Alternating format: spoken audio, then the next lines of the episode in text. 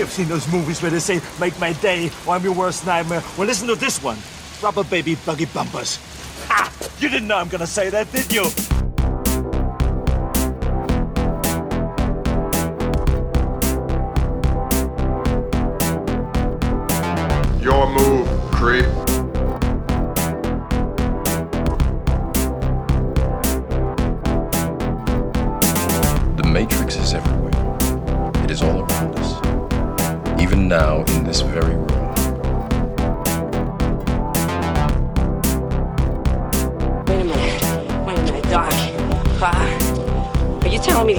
Time machine? Out of a DeLorean?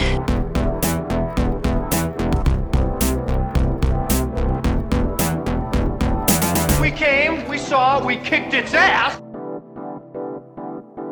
Hello, everybody, and welcome to another episode of the Film Feast podcast. I am your host, Matt Bledsoe, and on this episode, we are talking about Grosse Pointe Blank from 1997. Uh, and joining me to talk about it is someone I'm very happy to welcome back to the show. He's one of the hosts of the fantastic Action for Everyone podcast, and he's just one of my favorite people to talk movies with. It's Mike Scott. Mike, how you doing? You can't go home again, Matt, but apparently you can shop there. I'm good, man. I'm good. I know you're excited to talk about this one. We'll get uh, we'll get into it obviously, but um, I'm very happy to have you on for this movie specifically and talk about it with you and just all that stuff. But um, yes, glad you're glad you're back. It had I told you right before we started recording that um, it has not been like six or seven months this time. It's only been a couple months, so that's pretty good. yeah, yeah, and well, and you know, it was uh, I was still I was still flying high on the uh, the Crimson Tide episode. I hadn't, I you know, I I hadn't hit the point yet where I was like, man, does Matt not even like me anymore? You know, I was still I was still vibing on the the good vibes of the Crimson Tide episode. So when you reached out to me, I was like, ah, yes, even cooler. Trying to make it a point now to invite people back quicker than because I was really conscious of it with like like you and Carmelita came on back to back and uh looking back at episodes that you guys were previously on, I was genuinely shocked it had been so long. I was like, I gotta do a better job getting people back on the show quicker. so I'm making it a point now to to do that. So um yes, glad you're back for this one. I was really happy with the Crimson Tide episode, not to toot our own horn, but I was so I was so pleased with how that turned out. I just and I was it was great. So thank you again for being on that one because that was a great episode. Yeah, no, and thank you for inviting me on that one. I I too was very pleased with how that one turned out. Uh, I do I do want to shout out though. I thought I thought the episode you did, as you know, Matt, I am no fan of the fan. Uh, and uh, but I thought Mitch was great. I thought I thought Mitch was an absolutely perfect guest for that episode. He brought the right level of enthusiasm. He was exactly what you needed to talk because I know you don't love the movie very much either. And so right. you really needed somebody like Mitch on there. And I thought that episode was just absolutely terrific. Oh well, thank you. Yeah, I Mitch was the perfect guest for that episode because I didn't know what I was going to do with the fan, and then yeah, Mitch came on and like injected life into that one that that I didn't think was going to be on that episode. And I'm glad I felt we went off on a bunch of tangents, so I'm so glad people enjoyed it because people seem to like it. I was like, hope people don't mind us talking about like old PS1 video games and like all this other stuff, but uh, um, yeah, thank you. No, that I, I we've been on a, a good streak with Scottville episodes for a while, so I hope we can keep it going. Um, but uh, I, it's been a while since, well, not a while, but it's been a little bit since we talked about stuff we've seen, like stuff we've watched. And you talk about stuff you watch on Action for Everyone. You guys talk about the latest action movies you've seen. Um, so is there stuff you want to bring up that maybe is not uh, to non-action stuff on here?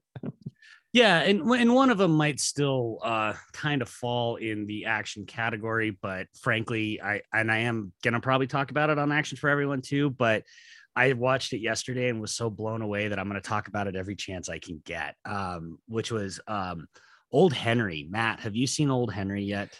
No, it's on my radar. I almost watched it before I even did our best of 2021 episode because I thought it might, you know, be a contender or something I want to talk about. I didn't get around to it.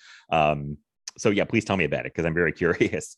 Yeah. So for those who don't know, Tim, and I'm gonna definitely avoid spoilers here because there's some twists in the movie that are, and I'm not a big like twist guy, but there's some twists in this that are uh, just magnificent. But Tim Blake Nelson uh, plays. It's a western with Tim Blake Nelson where he he plays a, a a man, a single father with a son out on a you know a ranch and they come across a wounded stranger and they they take him in and uh, a gang led by Stephen Dorff Blade's own Stephen Dorff is pursuing the man, and it ultimately sort of becomes this siege showdown type movie. But uh, Tim Blake Nelson, old man action star, is something I did not know I needed, and now I need it in every single movie. Uh, he is so good in it. Uh, but he's still Tim Blake Nelson. He's not trying to do this like Liam Neeson thing or or that. He's still quirky and weird, and it's he's not all jacked up or anything like that. But he is so convincing as a Western like hero, and uh, and in addition to the sort of the story being amazing, that I was really surprised at how good the action was too. I mean, it's, it's still a very it's a semi-traditional Western, but the shootouts are uh, very sort of messy in a way that you don't often see in a lot of westerns. Um, I really, really can't recommend this one highly enough, man. I I friggin' love this thing. Wow. Okay. Well, that just definitely moved it up to uh to priority. And I like Tim Blake Nelson. I've never I he's one of the guys that pops up and I'm like, oh, it's him. And but I never thought it was an action guy. So that's that's very surprising, you know. Um that sounds very cool. And the tw- someone had mentioned that it has like you know, these really good twists, and I was surprised by that. And it, it just sounds like a really uh, interesting movie that uh, you know kind of came out of nowhere. So um, yeah, I'm definitely gonna try to check that out uh, as soon as possible now. Yeah, I think I think you'll really I think you'll really really like it. Um, you know, I I thought of um, and I I mentioned it in our you know our our chat that I mentioned it to Anthony King too, because it just seems extremely an Anthony movie. Um, I think Daniel might have already seen it, but um, yeah, I, this is, I think this one is one that's going to be kind of amongst our sort of little podcasting circle, is one that if people haven't already seen it over this year, as they watch it, everybody's going to be like, oh man, we got to watch the old Henry. Yeah, it's a good one. Nice. Okay. It does seem like they, you know, they still make these westerns. People complain like, oh, they don't make westerns. Like they still always get a couple. You get a couple westerns every year, I think, more than a couple probably. And I feel like they kind of fly under the radar though. Still, they kind of people to catch up with them. So it sounds like one people will probably catch up with in the next couple years. Be like, oh, that was a really underrated movie, you know. So um, cool. I, I will definitely seek that out. Um, uh, what what else you got? so I got two others. One okay. one will be fairly quick here. Uh, I also watched um, Jim Cummings the beta test. Jim Cummings and PJ McCabe's the beta test. Um, I was a big big fan of the Wolf of Snow Hollow. Um, I, I this one was good, but I liked it less. Have you seen the beta test yet, Matt? No, I've been waiting, and I just saw that it hit Hulu, I believe. Um, uh, hit some streaming. I was like, oh, okay, it's on. It's on. I can watch it for free now on the streaming service. Um, I was very intrigued by it because if I, I, but I haven't seen Jim Cummings movies. The funny thing, I've seen no Jim Cummings movies, but I was like, I got to see the beta test. Seems really like a weird. Well, I, at first I heard it was almost like a kind of a weird riff on Eyes Wide Shut, and then people were saying, oh, it's not really like that. It's not what you think. Um, so I'm kind of been avoiding. I'm kind of going in blind whenever I see it. I don't know much about it, but um, whatever it sounded very interesting whatever it was so um, now that it's out there for free on streaming i will catch down uh, catch up on that too yeah it's definitely best i think to go in blind um there's certainly eyes wide shut sort of illusions in there but it does go in different places and you know and the biggest thing is it's sort of a searing commentary on like hollywood culture and in particular like producers and agents um one of the things that the movie's sort of known for is, and this doesn't go into any type of spoilers, is that uh, Cummings and McCabe they they did a survey. Well, they used a survey that was conducted on like a bunch of assistants of like Hollywood producers and agents, and they took actual comments that those assistants had said their bosses had said to them, just these horrible, brutal, awful things. Ooh. And they actually turned those into dialogue for some of the characters. So there's some really just mean, terrible things that that agents and producers say uh, to you know their subordinates in this obviously recalling harvey weinstein and scott rudin and mm and so many other you know just awful people in hollywood. So it's pretty biting and searing on that. Um i just don't know that it's necessarily as biting and searing as it thinks it is. Oh, might okay. my biggest problem with the movie. Um and also i really like jim cummings as an actor uh, but i liked i thought he was much better in his two previous movies. Uh, it was a little I don't know. I don't know that he was necessarily the right person to be the lead in this movie. I think it might have needed somebody a little, uh, a little edgier. Uh, would be the best way I could describe it. Oh, okay. Um, is it is it like a dark comedy? Is it playing it very straight, like a drama? Is it uh because that I couldn't get the gauge for that either. Yeah. No, Jim Cummings doesn't play anything straight. Um, all, all of his movies are very, very um, sort of kind of all over the map. Uh, certainly, I think dark comedy would be the best way to to classify it. Um, something like, you know, it's hard not to think of something like I don't know if you've ever seen. Speaking of awful people, the old Kevin Spacey movie "Swimming with Sharks."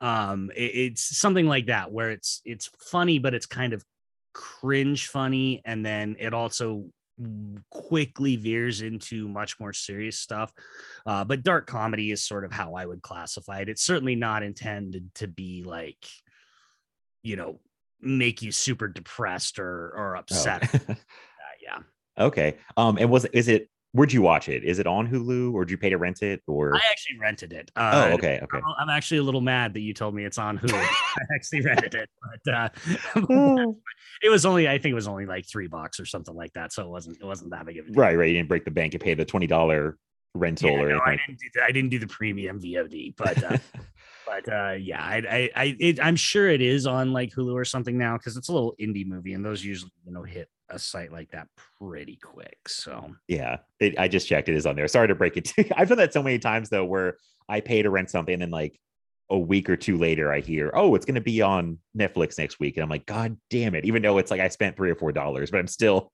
I'm outraged for some reason. I'm just so good at checking Just Watch before I do that too. But this one, I just I I.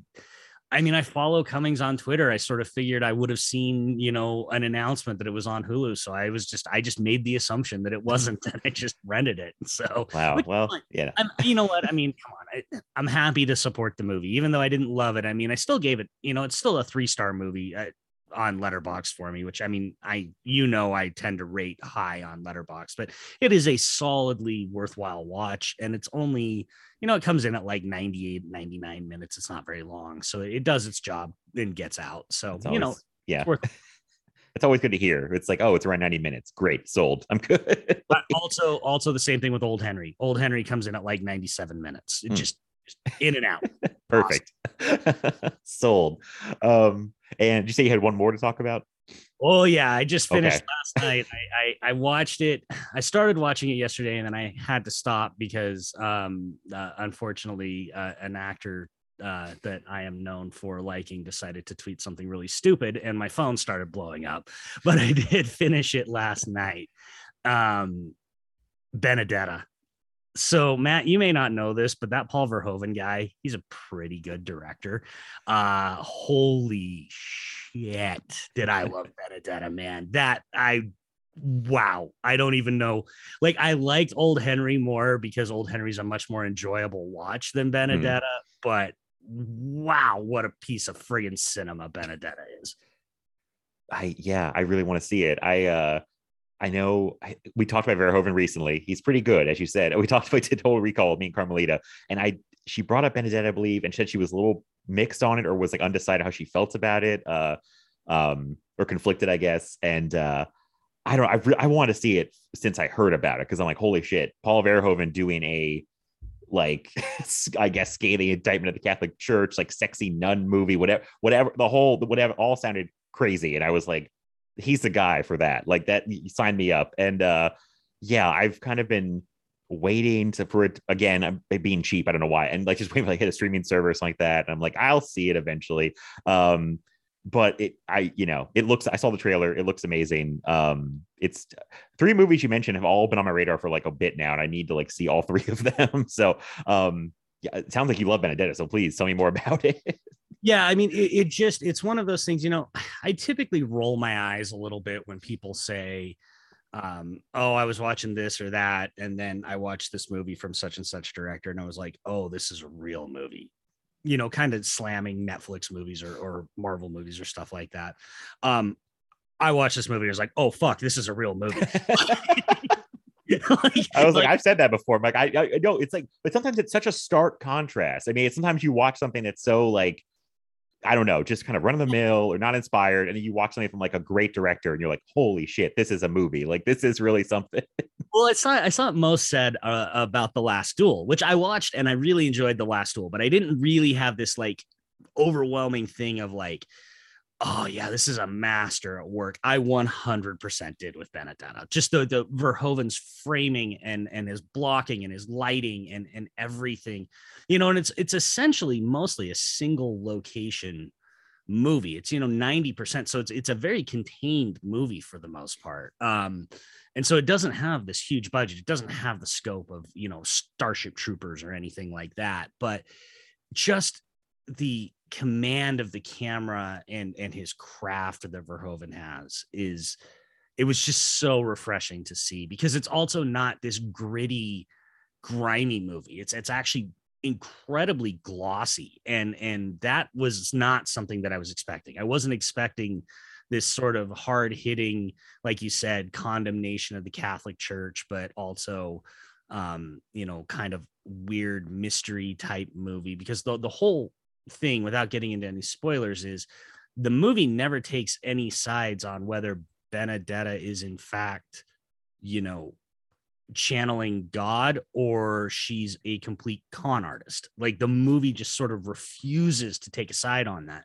And that's a tough tightrope to walk. So I can see why some people might not like it. Uh, certainly, I can imagine if you have, a, even if you're not Catholic anymore, if you have a Catholic upbringing, there's some stuff that might rub you the wrong way. I have no religion in me whatsoever. So it didn't, it didn't, yeah. you know, none of that bothered me or phased me. But, um, but just even just the look of the movie was so. I hate to use the word professional because that feels like it's not a compliment, but it is. It was so professional and so competent and just eh, absolutely beautiful that I was like, Right. Paul Verhoeven knows what he's doing. Sure. sure guy, right. Right. He's good at this. I, I, I yeah. forget that sometimes that, we, we have directors who are actually very good at what they do.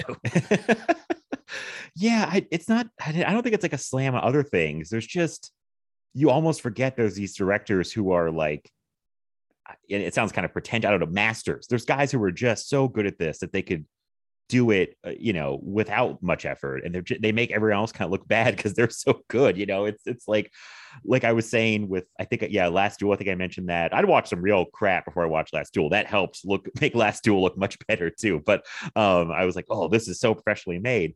Uh, I don't. It was just I don't know. It's I I'm at a loss for words. But there's just guys who are just so good at the craft of filmmaking that it's like you watch them and it's just like you're in good hands too. You're like, I'm in the hands of a professional, like who knows what they're doing. And Verhoeven's a guy who I feel like always is like really ballsy and like taking risks and you know just very bold in what he's doing. You know, um, so I don't know. He's just a very special filmmaker. I'm so glad we talked about him recently because I was in like me and Carmelita were just like over the moon with like Total Recall and Verhoeven. We're like, this guy's like just one of the best. He's so good yeah yeah it you know he's one of those directors that i i tend to you know i i don't know other than maybe hollow man i don't think he's made a bad movie and yet he's one of those directors that in between him putting out movies i tend to just kind of forget about you know? And then he puts out a new movie and i watch it and i'm like why am i forgetting about paul verhoeven? Like why why am i not I mean, RoboCop, one of my favorite movies of all time, and yet why am I still forgetting about Paul Verhoeven? Um, and this late stage sort of almost trilogy that he did of Black Book, Elle, and now Benedetta is a, I think, a really fascinating run for him because he's he's going much more back to his older work, like uh, you know Spetters and and and some of his other earlier movies and but now with the confidence and the skill set of the man who directed Total Recall and Starship Troopers and so he's making these fairly contained character driven dramas but with the eye and the touch and the ability of a blockbuster filmmaker and it's just fucking terrific. Um, I, you know, I, I was just scrolling through my list, and we don't really need to talk about it. I, have mentioned it before. I, you know, I see on my diary. I watched Eternals a couple weeks ago, and just contrasting. And I hate to use the MCU. You know, I love the MCU, but I contrasting what Chloe Zhao is doing in Eternals versus what Verhoeven's doing in Benedetta and just the way those movies look, I do get why some people say, you know, oh, I'm watching a real movie after they just watched like the Eternals, uh, because nothing about the Eternals is like opulent or rich or or visually all that interesting whereas every single frame in benedetta is interesting. There's something in every single shot of that movie to catch your eye to to keep you engaged in a movie that for the most part is a couple of nuns having sex and some people getting pissed off about it. I mean it's not like this is a world-ending epic here you know? Right. It still manages to keep you riveted for two and a half hours.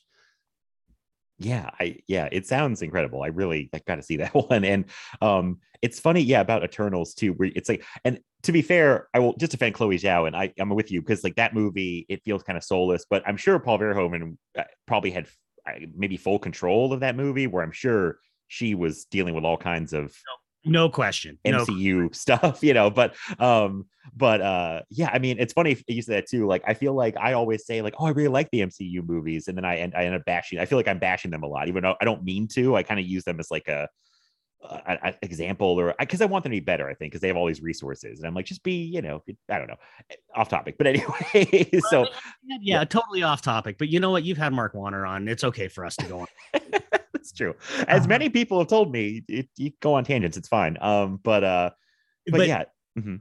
the MCU they had a bit of a rough year last year. They, I don't know. I used to never use them as examples, but for me, uh, 2021 was a bit of a rough year. I, I didn't until Spider Man. I did not love a single MCU movie that came out last year, and so I think that's part of why I've started using them a little bit more in my examples because I just. uh and then Spider-Man came out and for me, you know, restored my faith and I'm completely in love with that. yes, me too. That yeah. I mean, I, I the only one that I really didn't like was Eternals. I I liked Black Widow. I really liked Shang Chi. Um, and then Spider Man was just like I think my number three of 2021. Like I loved it. Um, but they, it was I think for them they probably maybe say it was a down year. I don't know. I don't know how Marvel gauges their success, but they uh uh Eternals they probably was one they probably like oh that didn't quite uh hit like we wanted it to, but uh, I'm sure they'll be they'll be just fine over there. so, um, but yeah, I will now. I, now I have to pick between watching Old Henry or Beta Test or uh, Benedetta tonight because I feel like I want to watch one of those like immediately. so, I would say go with old go with old Henry. Old Okay. Henry, I feel like is the most satisfying because uh, the beta test doesn't quite get there, and Benedetta is uh, a much more difficult, challenging movie, which is great.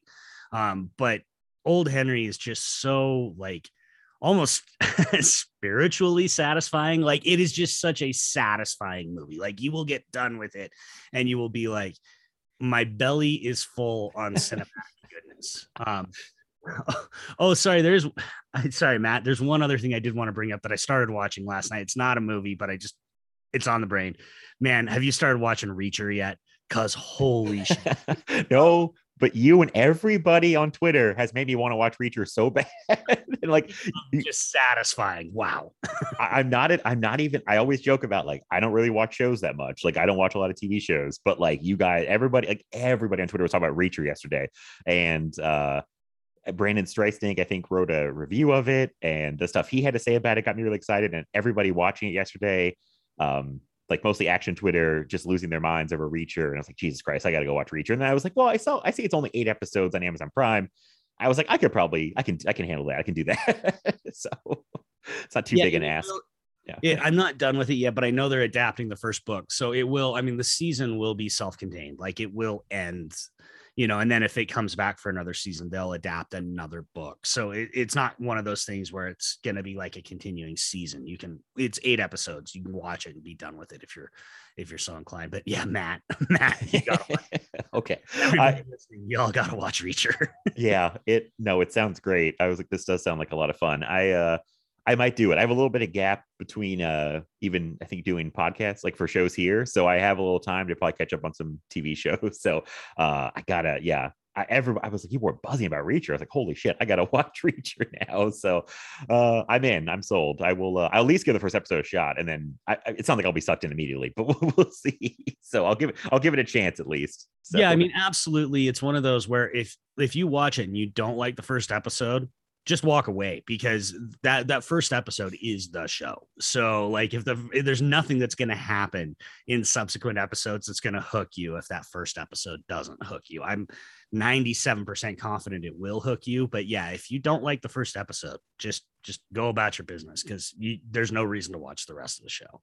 Okay, okay. I, will give it a shot. Uh so all right, cool. Um so I guess I'll talk about some stuff. I have I have a very random assortment of things. I'm gonna like the first thing here is kind of I won't go into each of these. I'm kind of bundle it up here, kind of three for one, because I got on a Wes Anderson kick. Who, speaking of directors that I never count as my favorite or never really go to bat for or don't think I'm a fan of, but then basically every Wes Anderson movie I've at least enjoyed or loved to some degree because um, I watched the Royal Tenenbaums for the first time, which I think is like cinephile like a sin or something that I took 20 years to watch Royal Tenenbaums. Uh, and I loved Royal Tenenbaums. I thought it was amazing. Like I was like, yes, this movie is great. Uh, everybody's great in this. It's funny. Um, it's got some great dramatic beats. Uh, Gene Hackman is great. I mean, everybody, it's just a really great movie. And I'm like, oh, this is wonderful. And that sent me down a path of like Wes Anderson stuff for a couple days, and I rewatched Rushmore for the first time in like I don't know since I was like a teenager in high school and rented the DVD from the the video store, and that was still fun. And, the, and then I watched The Life Aquatic with Steve Zissou, Zissou, uh, with Bill Murray, which was my least favorite, but it was still that movie uh, is feels like Wes Anderson really finding more modern. I feel like he turns at that point because like Rushmore and Royal Tenenbaums don't feel quite as like completely perfect as a lot of his movies feel like they're very like manicured and very you know and life aquatic gets more into that like very i don't know artsy or like it's more colorful and just kind of like yeah his aesthetic. pivotal pivotal movie and you know what's become sort of known as his aesthetic that everybody criticizes um, yeah so i was going to say all those really quick and then just kind of ask because i don't know how you feel wes anderson. I don't know if you're you like him or you don't like him or i'm just kind of curious. I'm i'm you know i might be the only person in the world who is completely ambivalent I'm Sweden or I'm Switzerland. Sorry, apologies to the to the Swiss. Uh, I'm Switzerland when it comes to Wes Anderson. I like some of his movies. I don't like some of his movies. Most of the time, I don't rush out to see any of them. Um, I, I he's got he's got two movies that I really really love and then the rest are typically kind of just one-time watches for me but i don't hate any of them. I, have never seen even even i agree with you. I think the life aquatic is probably his worst movie although i know lots of people would argue darjeeling limited is um, and i and i think that's fair. I think those are probably both you know kind of in the competition for his worst movies. And and frankly if your worst movie is the life aquatic uh, or Darjeeling Limited, like you're doing pretty friggin' good as a director, right? because most directors would kill to make a movie as quote unquote bad as The Life Aquatic. So, right, right. it is weird to me that I don't like The Life Aquatic because, you know, we were chatting about this because that's the one that was co written by my boy Noah Baumbach. That's my thing. I've always been a bigger Noah Baumbach guy, and, and he and Anderson came up together, they're friends, and they cover similar sort of especially when they started, they covered sort of similar ground in their movies with a similar that sort of New York kind of upper middle class white guy ennui style that they, uh-huh.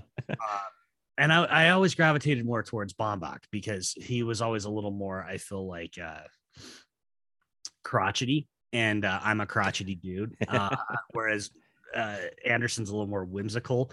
But that being said, I adore Royal Tenenbaums. Um, I haven't watched it for years because again, it's not just not one that I want to revisit, but I love that movie. I think everything in that movie is great.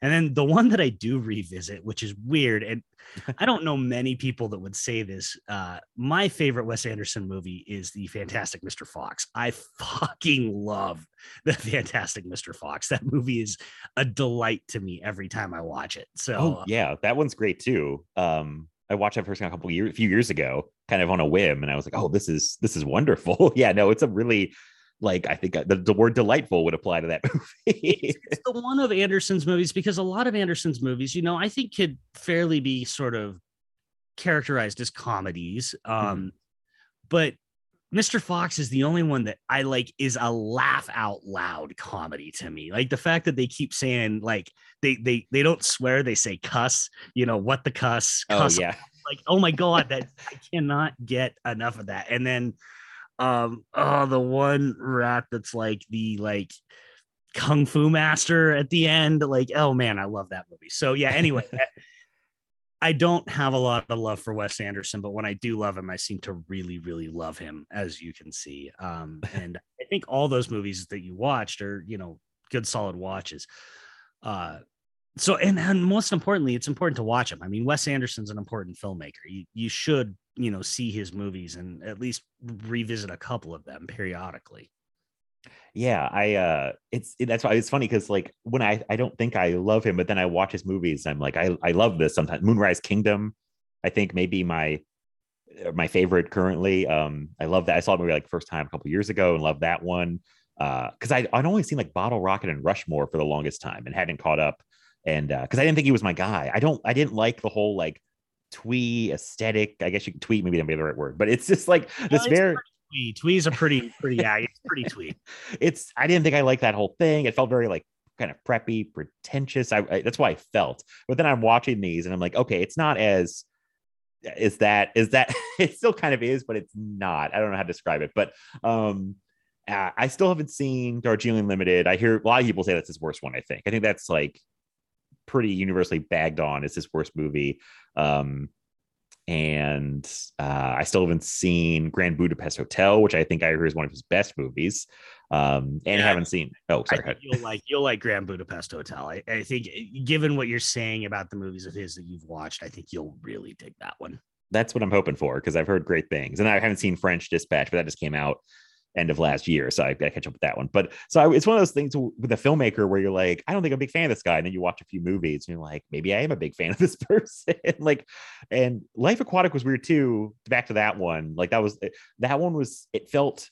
I think the problem with that one is that it felt very, I thought, self-indulgent at points, and like it's like almost two hours long. Um, it just felt very much like he had a big hit with Royal Tenenbaums and big critical success with Royal Tenenbaums, then got to whatever he wants, and uh, you know, makes this movie that's a little bit.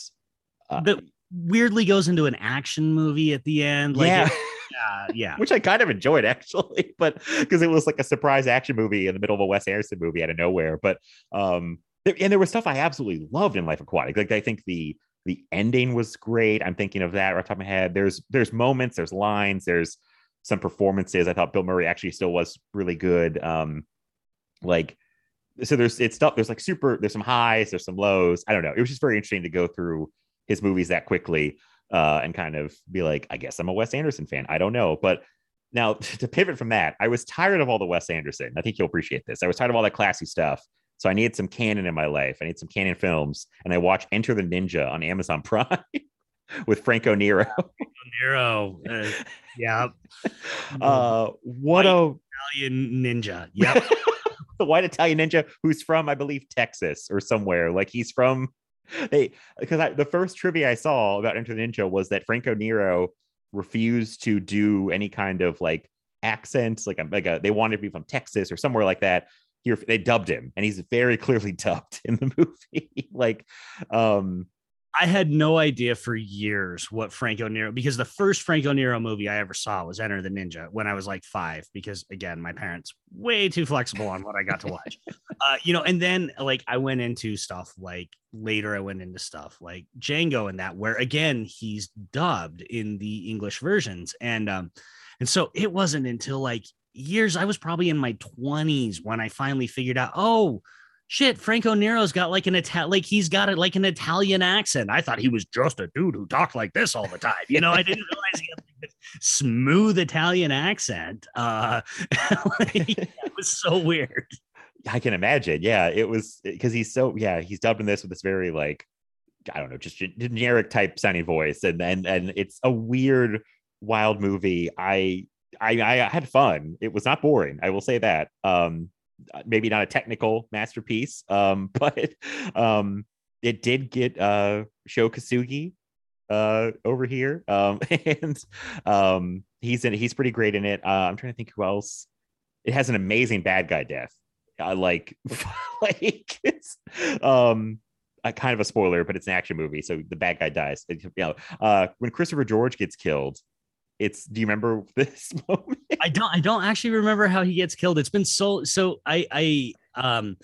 We'll get to it, but I don't. I don't revisit this one very often, so I don't remember how Christopher. Oh, George- okay. uh, human. What is it that Patrick calls him? Human. Oh, cigarette human Christopher- cigarette Christopher George.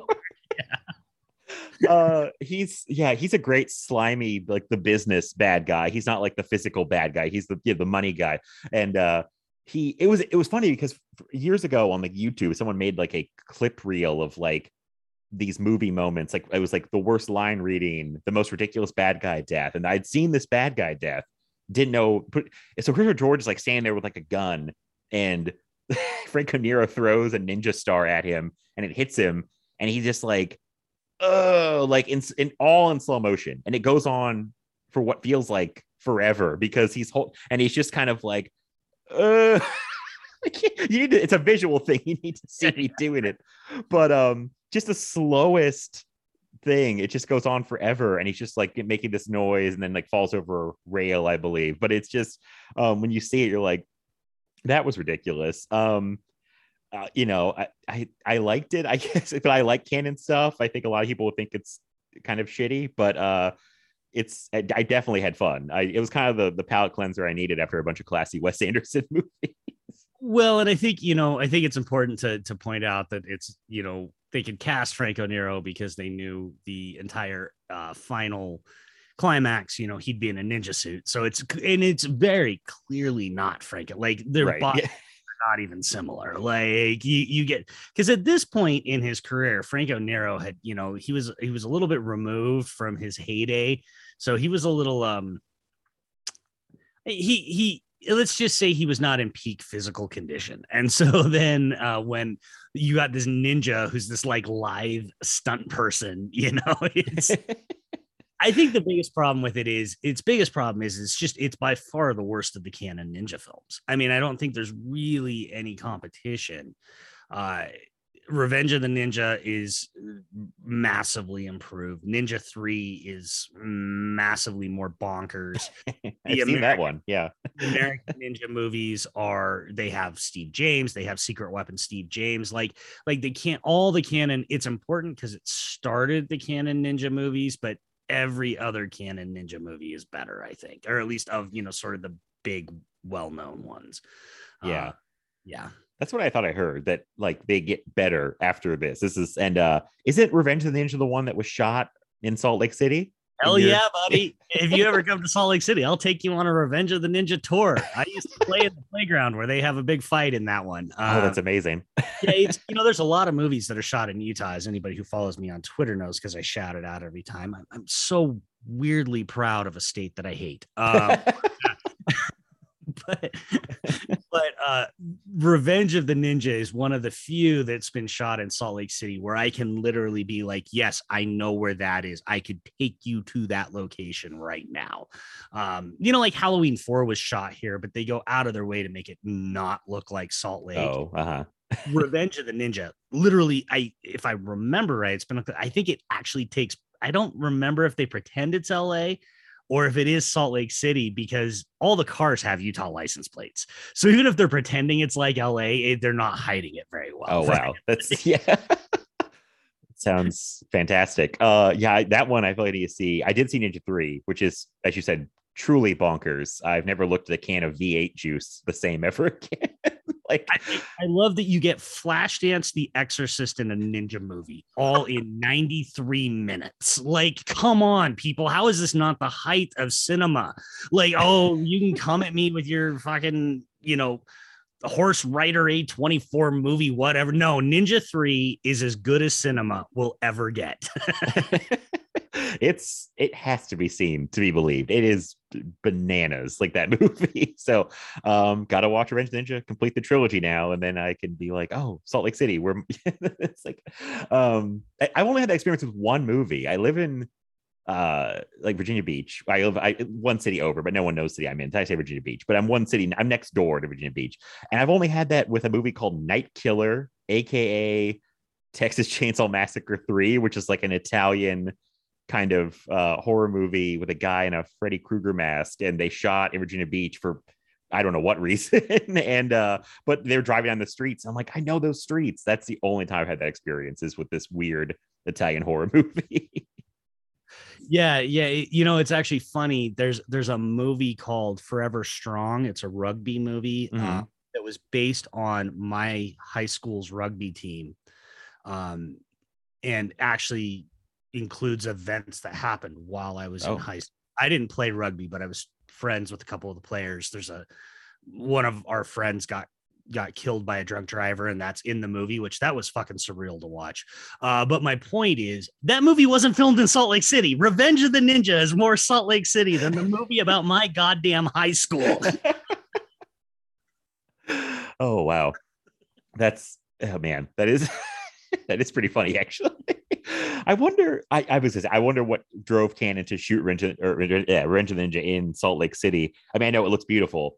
I just they were like, we gotta put this ninja movie in Salt Lake City, and uh, yeah, I remember reading somewhere there is a book. uh, It's in the um it's in Sam so Sam Firstenberg, the director of most of these ninja movies. He uh put out a sort of a bio autobiography that I haven't read because it's apparently it's like 800 pages. I guess it's Oh. fascinating. wow. It's up front and like is out there about everything, but I guess it's basically a tome. Uh, but he, I remember somebody telling me that it had something to do with it. Um, a Salt Lake was cheap because Utah gives massive. That's why so many movies are filmed here. A, we've got the great scenery, but we also give mass. We give like, you know, Vancouver level tax breaks to Oh, shoot okay.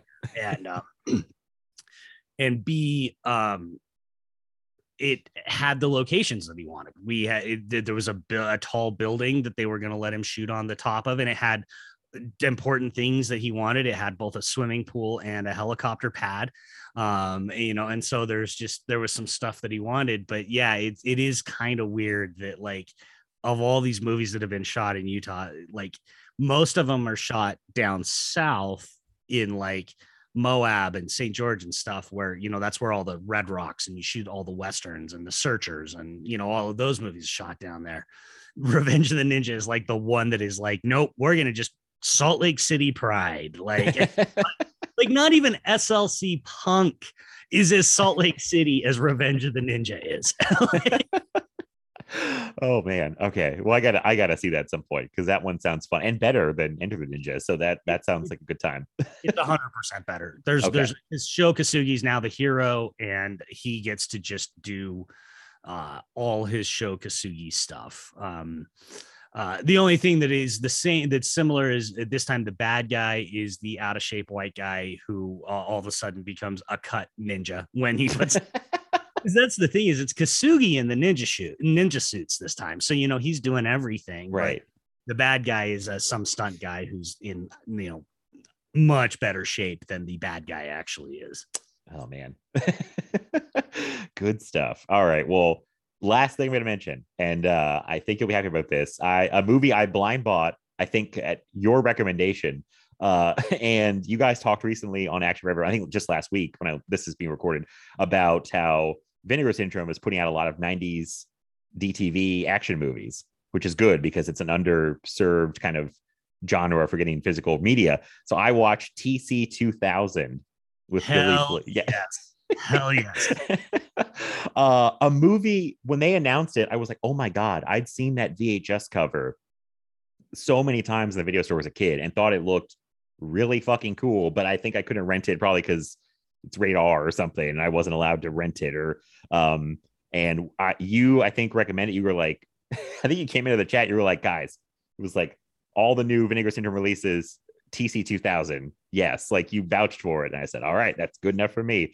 Um, and I had fun with it. Again, kind of like Enter a Ninja, like not a uh technically uh you know like not, not like an amazing masterpiece of filmmaking i could b- probably not tell you the plot at all in this moment besides an apocalyptic future um but it's got great it's got a lot of great like martial artists in it uh billy blanks bolo Yeung uh Matthias, Hues um and i can't jalal Merhi. I, I still don't pronounce his name. he also did Tiger Claws. Yeah, we, Um, we had this discussion on A4E. I've always pronounced it Yalal Marie, but uh, but Vern was like, is is that how is that how it's pronounced? I'm like, you know, I honestly don't know. I've never heard the man's name. That's just my entire life because you know, obviously I grew up watching all these movies. He's Right. And I would watch on HBO.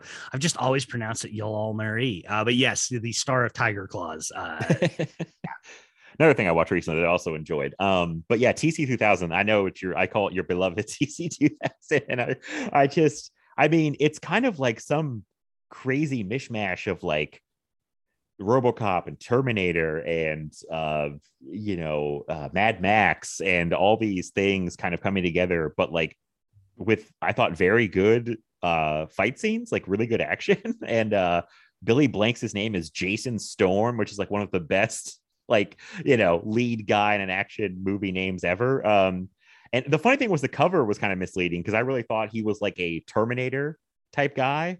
Um, that is not quite the case. He's just like a security guard who I believe was a like a normal man who's good at you know martial arts. Um, and they Bobby Phillips is like the female co-lead who she kind of becomes the Terminator RoboCop type, you know, thing. Um, I, you know, it, I don't know what to say because I, I can't recount the plot, but goddamn, did I have a good time? So yeah, it was, it was, it was fun. So it's one of those movies, you know, this is what I kind of miss. The amount of movies that that I used to get, you know, when people ask me why why do you like cheap action and all that stuff so much is because I would spend like I would literally just, you know, record HBO overnight or stay up late and watch whatever dumb action movies are out there. And so, you know, you're flipping through the channels and you see something called Tiger Claws, you know, and you settle in and watch it. And it's like, oh, well, it's got Cynthia Rothrock in it. Or, you know, yeah, TC 2000 at that point. I was kind of familiar with who Billy Blanks was because I had seen a couple of his movies. The big one is I had seen Showdown, which is still my favorite Billy Blanks movie. And I fucking adore that movie, you know. And so, of course, I watched. I actually think I rented TC 2000. I don't even think I watched that one on HBO, but it is wild to me. And I love people who are, I'm going to use Brandon as an example because, you know, Brandon's 15 years younger than me, um, Brandon Streussnig. And, you know, he's been just flipping shit for all these like 90s action movies. And I love it because I love seeing younger people watch these things because the thing that I think is amazing about them is like you said, look, I don't I don't know what the plot of TC 2000 is. You know, uh, here's what I know. I know that it's got a lot of cool people in it. I know that I had a mad crush on Bobby Phillips and rewatching it that has not gone away. Um, and uh, I get it. I get it. Yeah. and this cheap knockoff RoboCop movie if we got a a movie today that had fights as good as what we got in Tiger Claws or TC 2000 people would be flipping shit and those movies came out every goddamn week starting like 1992 right yeah. like yeah. every week at the video store there was a Gary Daniels movie or a Yoel Marie movie or a Billy Blanks movie or you know they they just they came out every friggin week and you got movies with fight scenes that currently you know at least in terms of movies that get released in theaters you know only the John Wick movies are doing. Um and that's that's I think why people are are kind of as they're finding them are kind of losing their minds for them uh, because we just don't we don't get movies like this anymore. People always talk about mid-budget movies for adults. And man, screw that. I mean, I love those movies too, but screw that. Give me give me TC 2000s again. We're we don't even get those. And Yeah, yeah, this is a real golden age for these DTV action movies in the 90s. And I it's so funny because I see so many of them. I like I would wander the video store when I was like a little kid because I was pr- uh, very young in the 90s and I would want so many of them, but I wouldn't be allowed to have so many of them. So it was like every week it was like me kind of like just kind of wandering down the aisle looking at all these cool covers like TC 2000 or all, you know, uh, I tried to. I saw one recently, like uh, Billy Dee Williams movie that was like looked super cool called like Full Eclipse or something. And I was like, oh, I remember that one. Like, um, and yeah, they're just they, they were pumping them out like crazy, like you said, like there was new ones all the time. And yeah, I, I know I've been reading like Brandon, he kind of inspired me to watch Tiger Claw because he wrote about Tiger Claws a, week or two ago. And uh just hyped it up. And I had the the VSA vinegar syndrome, and I was like, I should probably unwrap that. And I, and Tiger Claws was fun too. Like they're not gonna. I don't know if they're gonna like blow people's minds or you know th- you have. I think you also have to have an affinity for those things because I think like if somebody walked in, I was watching it and they didn't care, they'd be like, "This looks like a piece of shit." And I'm like, "Well, you don't get it. Like, you know, these are these are good. Like, there's actual martial artists that are doing like real, you know, good fights. Um, like Eh, yeah, I mean, they don't have a lot of money, but they have people that can actually do the choreography and can do these, you know, really well done fight scenes. Like TC 2000, I was thinking, like, there's a quote, it might be Patrick Bromley, but somebody is like, low budget does not equal low effort, which I think is a great motto for a lot of these like 90s action movies. Like, they don't have a lot of money, but I feel like they're putting the work in where they can, even though they can't afford special effects or all these things, but like they can have good fight scenes, you know, at, the at the least. Yeah, um, I mean, um, that's, yeah, that's the thing that they understood the most, and this is one of the reasons, you know, I've always championed um, a certain man who decided to be an idiot this weekend. Uh, but but um, but it's your special effect is Billy Blanks. Like right. you don't need special. Your special effect is Bolo Yeung. Like like you special effects there. All you Cynthia Rothrock is a fucking special effect. All you need to do is let Cynthia Rothrock do what Cynthia Rothrock does. And those movies back then kind of at least the good ones which are, are admittedly like look I, i'm not going to wax nostalgic here. There was a lot of shit that came out in that era that vinegar syndrome ain't picking up you know what i'm saying? Yeah yeah.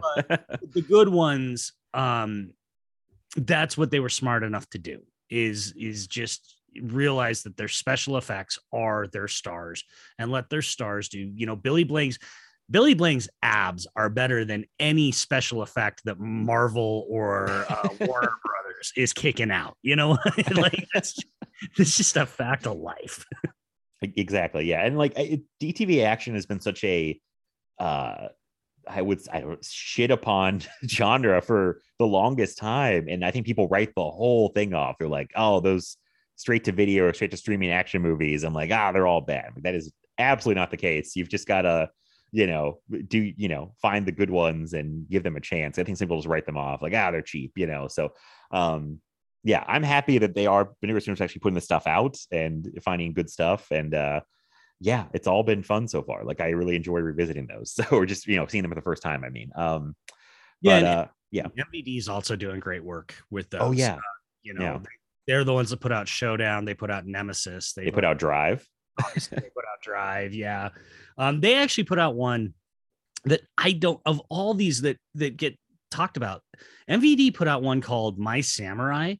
That's actually I had never even seen it. I didn't even remember this movie getting released, and I, I picked it up, and uh, it's totally enjoyable. Like it's it's super entertaining. It's it's basically a uh, my bodyguard knockoff, only this kid's bodyguard is this, you know, friggin' ninja. Um and he's not a samurai. And actually if i remember right he's korean. But uh nonetheless yeah it's it's uh it's a lot of fun. It's it's well worth checking out uh of you know as you're going through these dtv movies. And i just i don't see that one get talked about very much. Maybe i'll need to uh i'll need to rewatch it and maybe write an article about it to try and get some eyes on it or something. Yeah there you go. I, I remember seeing that one. The title intrigued me. I was like my samurai? What is that? And uh still don't really know what it's about, but it's like, um, yeah, I remember they put it out. I was like, oh, that sounds cool. So, um, yeah, I'll be curious if you do rewatch that and if you write about it, uh, hear more thoughts on it. So, yeah, there's just a lot of these that have been kind of um, forgotten about or left behind, you know, in the 90s. So, uh, more people put these out. So, I'm happy that it's kind of feels like it's happening a little bit. So, um, so speaking of the 90s, uh, a movie called Grosse Pointe Blank came out in 1997. We're actually approaching the 25th anniversary of this movie. Did you realize that recently? I did not. Uh, somebody, when I tweeted that I was rewatching it, somebody said that it's the 25th anniversary, and I, I hadn't put that together. I am actually trying to figure out is 1997 my favorite movie year ever? I think it might be. I'm going through the releases, and man, damn near every single week there's a friggin' banger. Do you realize that Double Team came out the week before Grosse Pointe Blank? Like, Oh my God. that. How happy was Mike Scott for that two weeks of 1997? I almost as happy as I was during the month of June when I got uh Con Air and Face Off in the same month, which oh my will God, I always forget they're the same month. That's amazing. never no no no month ever will will ever will compete with that.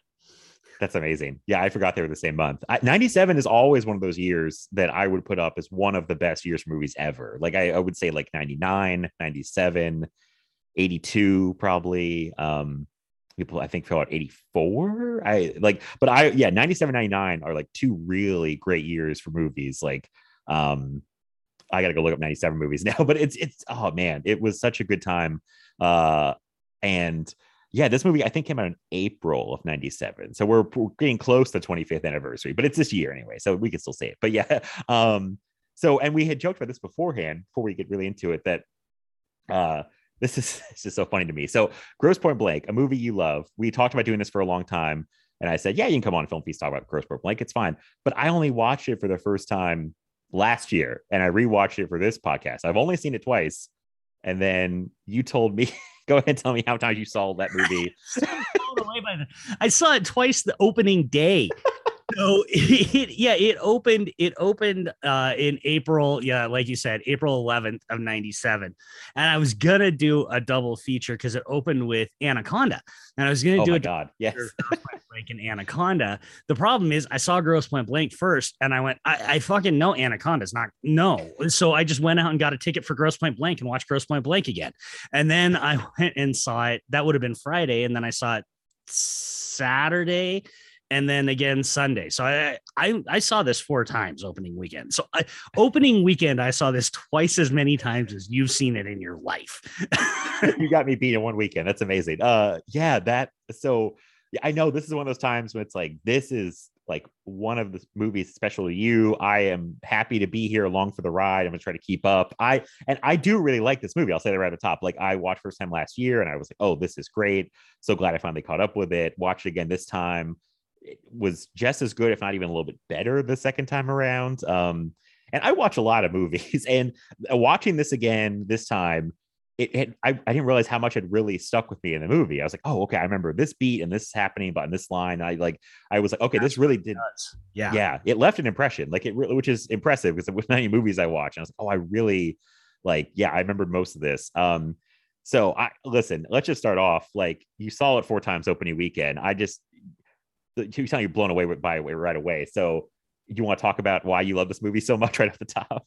Yeah, I mean, the biggest thing is, well, it's kind of it's kind of what you just said. It leaves an impression. I mean, I, I think I tweeted this out. You know, every line in this movie, th- this script is so good and so tight, and there's a lot of controversy over who wrote the script and how they did it and stuff like that. But but the script as filmed, what what's on the screen, is so good and so tight that every line in this movie would be most other movies' best lines.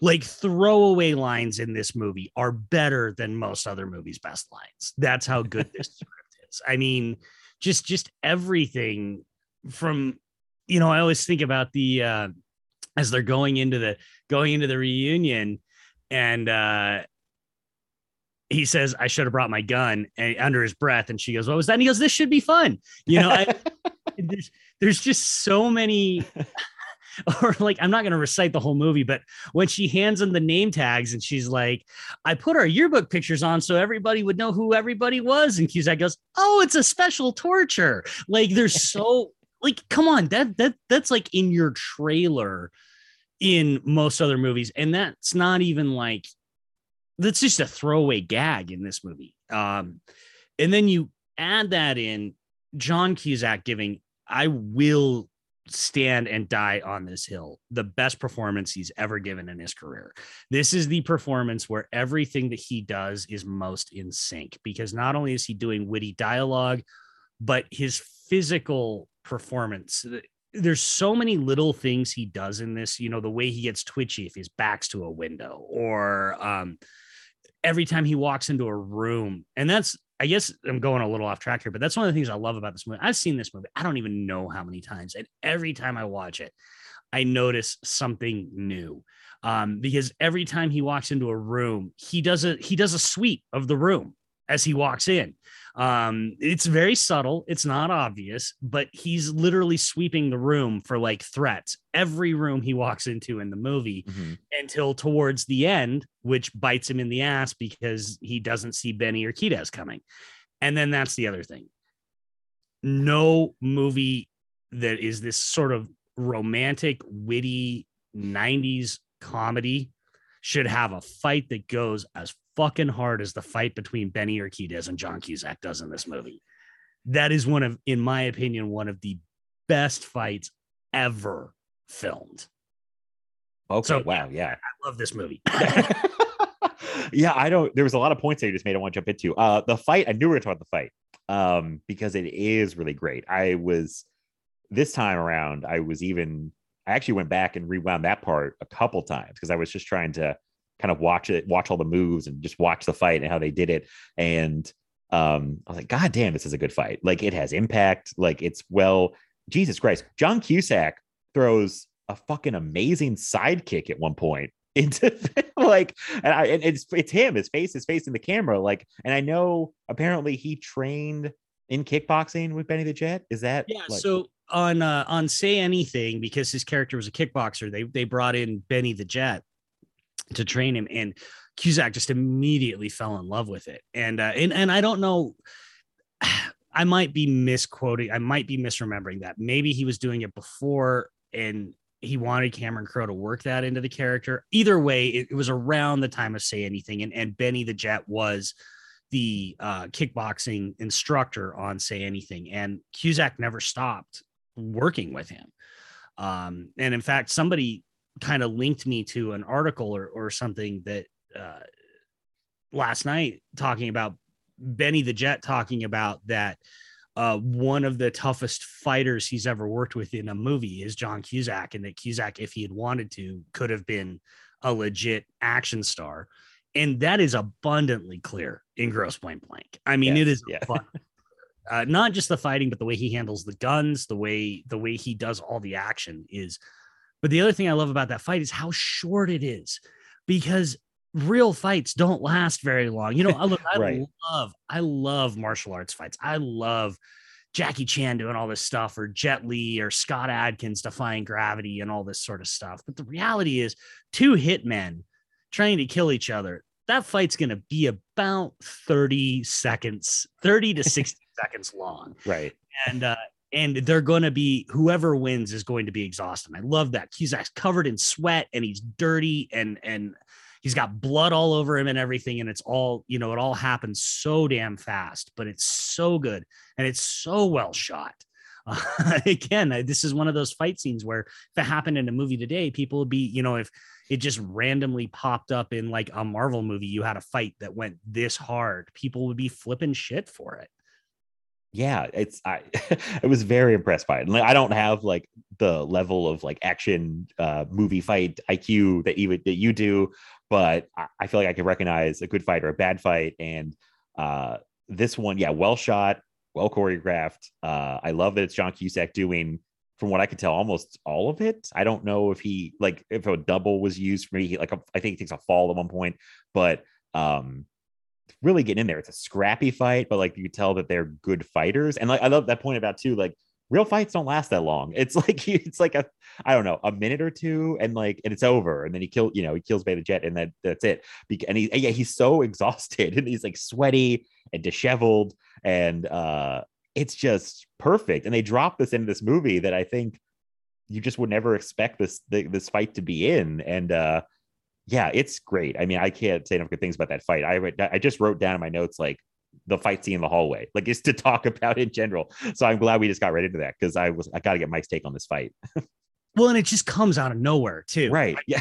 you know and, and this was this was the thing you know part of what blew me away in 97 seeing it the first time in the theater and, and this fight was actually a big part of the reason that i was like nope fuck it fuck anaconda and, and then anaconda i saw anaconda later and whatever it's fine but i don't regret my decision you know uh, was because this was also you know we're in the height of you know john woo had come over in 93 Ringo Lam had come over a couple years later. So we're in the height of, you know, the the heyday of sort of Hong Kong action influencing Hollywood movies for good and ill, because you know, we talk about the ones we love. And and you know, even just a couple months later, we're getting face off. I mean, we're getting the ultimate American Hong Kong action movie. But, Right. uh, Yeah. but there's no way to expect a fight and shootouts on par with Hong Kong stuff in a movie called Grosse Pointe Blank starring John Cusack. And you're sitting there the first time you watch this movie, you know, he and Minnie Driver have just reconciled. He's checking out. It's it's a whole like it's a whole like cute scene and everything and he's reminiscing and you know that the there's bad guys after him. And literally just out of nowhere Benny the Jet walks around the corner and they go. They don't even have a conversation. There's no like there's no squaring off like you would typically see in a fight. Like Benny walks around the corner and Cusack just goes. And that blew 1997 Mikey's brain because you Imagine. Yeah. That yeah like like where does that fight even come like it just comes from out of nowhere and uh i, I you know i'm oh i don't want to oversell the fight but like man just you don't see that even now you you never saw that um this is that's the type of stuff that i think really makes this movie special Yeah, yeah. It's funny. The fight comes out of nowhere, like like the Jet. When he walks to the corner, it's like he comes out of nowhere. The fight comes out of nowhere, and, and it's and I don't want to oversell it either. I mean, it's very like we said, it's not very a very long fight, but I think people would be impressed with it just because of the like the brutality of it, but also how I don't know, just how good it is. I don't, uh, you know, we could talk about it for a while, I'm sure, but um, and it's funny because the only other off top of my head fight scene I've seen Benny the Jet in is another fight scene I love, which is him versus Jackie Chan in Wheels on Meals. yeah which is again one of the all-time great great fight scenes but completely you know almost a A hundred 180. Yeah. yeah It's yeah, it was just so funny thinking about that. I'm like that fight and this fight, but um that's just stuff. If people haven't seen that fight, go you know look that one up because holy shit, that thing is amazing. like that blew my brain as a kid when I saw that fight and like some like random clip show of action movies, and it was like, who is this guy fighting Jackie Chan and like and holding his own, you know, against Jackie Chan and having this amazing fight scene.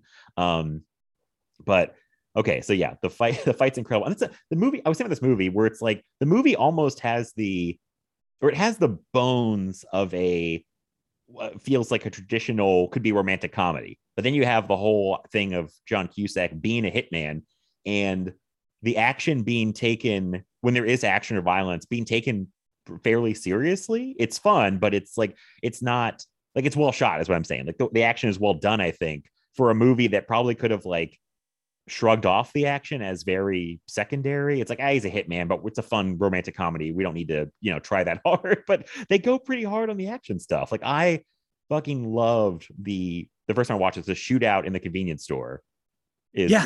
so Yeah. much fun.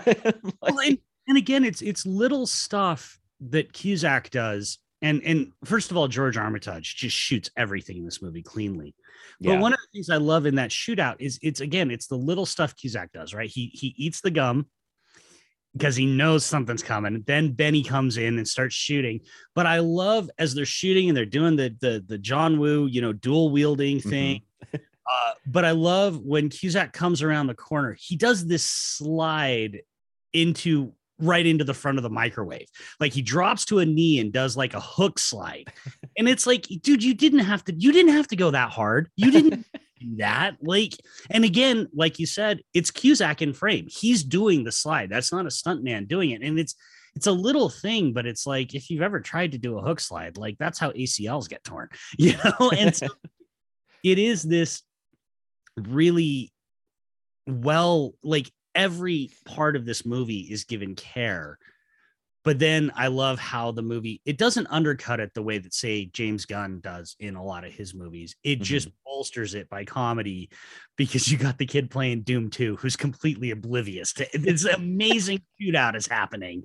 Right. That's to Ace of Spades, mind you. yes. Yes. this kid who's oblivious to all of it. Which I mean, it's a comedy in this movie, but I just thought it was funny. I was like, I know the joke is he's got his back to it and he's got headphones on, but I'm like, if there's gunshots going off five feet away from you, you're gonna know. like, um, but I just I just laughed how ridiculous that was. But it, it made it funnier almost. I'm like that he's so oblivious, and I'm like, you'd feel the the- it's so loud you'd feel it in your body. but um, and I love how Cusack bumps him when his sword starts to blow up, and then has to grab him and you know before the whole thing blows up and um uh, that was kind of what surprised me the first time seeing this was you know because i kind of knew that it was like a romantic comedy with some action. And then i didn't expect that shootout in the convenience store to go as hard as it did. And then to have a big explosion i was like whoa this is i didn't think it would be this level of action in the movie. Like it was very surprising to me at that point. Yeah, absolutely. And and again, it's it's it's all this weird blend that shouldn't work, but it does because you also get you get this this great shootout, this explosion, but the kid being oblivious, and then you get you know it's all set up, and then you get the great punchline when you ask the kid, "Are you okay?" and the kid's like, "No, hurt." pissed gotta find a new job you know like and so it's everything just i mean it's this is just such a feast whatever your you know genre mashups are so hard to pull off Mhm. um, and most of them are by and large, I think, pretty terrible because they either just tonally give you whiplash uh, or they handle one genre better than the other. You know, you mentioned a romantic comedy shouldn't have action this good, and that's typically what you'd expect, right? You'd expect a comedy to kind of skimp on the action, say something like the uh, the other guys, which is a movie that I think is pretty funny, but you know nobody's going to that movie for the action scenes right, Right, yeah. or it's going to be something like tango and cash where they're going to go hard on the action but the comedy is uh, i mean it's pretty juvenile i love tango and cash but it's it's it's you know nobody's going to consider tango and cash one of the best comedies of all time i don't know how many other movies not only manage to avoid the tonal shift but blend the genres so seamlessly as well as this one does. I mean, we just effortlessly go from action to jokes to romance to drama and it just it slides, you know, you get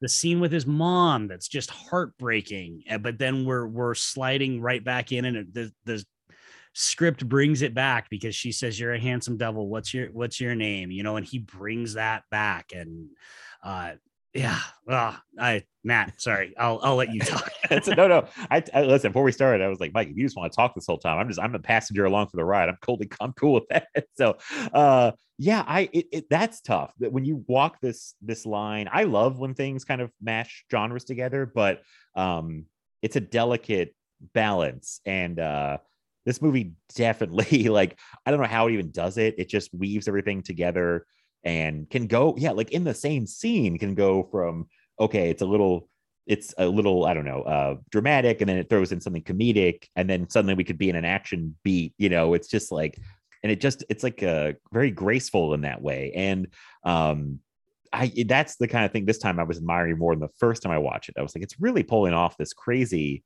like just blend of uh of all these things and like should not work like but somehow does and i don't even know how they did it. It's like watching a magic trick where you're like how did they pull that off? And you can't figure out the the trick but um it's I, I just i'm trying to think where to go. Like i'm curious about this. It might be a little bit of tangent but like because i'm watching this with john cusack and i think john cusack is great in this movie.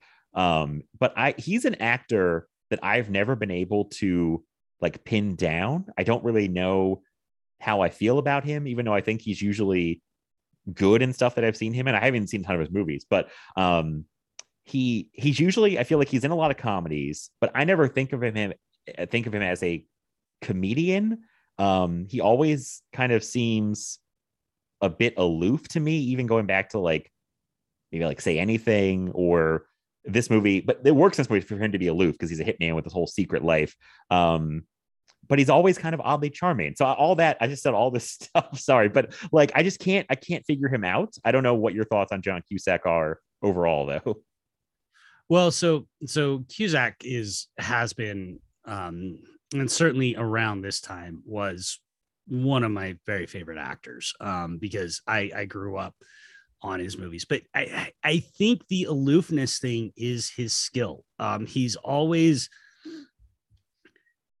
he's always the smartest guy in the room. And I can see how, you know, for some people that can be off putting. I, I, don't think he's necessarily above the movies that he's done, the comedies that he's done. Although I will say, um, Better Off Dead is one of my favorite movies of his, and he fucking hates that movie. and, and and it's and apparently he was a nightmare to work with. You know, don't Google John Cusack if you're a fan because you don't want to know more about him. Um, nothing, you know, nothing awful, but certainly don't Google John Cusack and Neve Campbell uh, because he was apparently, by all accounts, just uh, just awful when they were dating. Um, and he's a nightmare to work with. I, I don't think that's that's.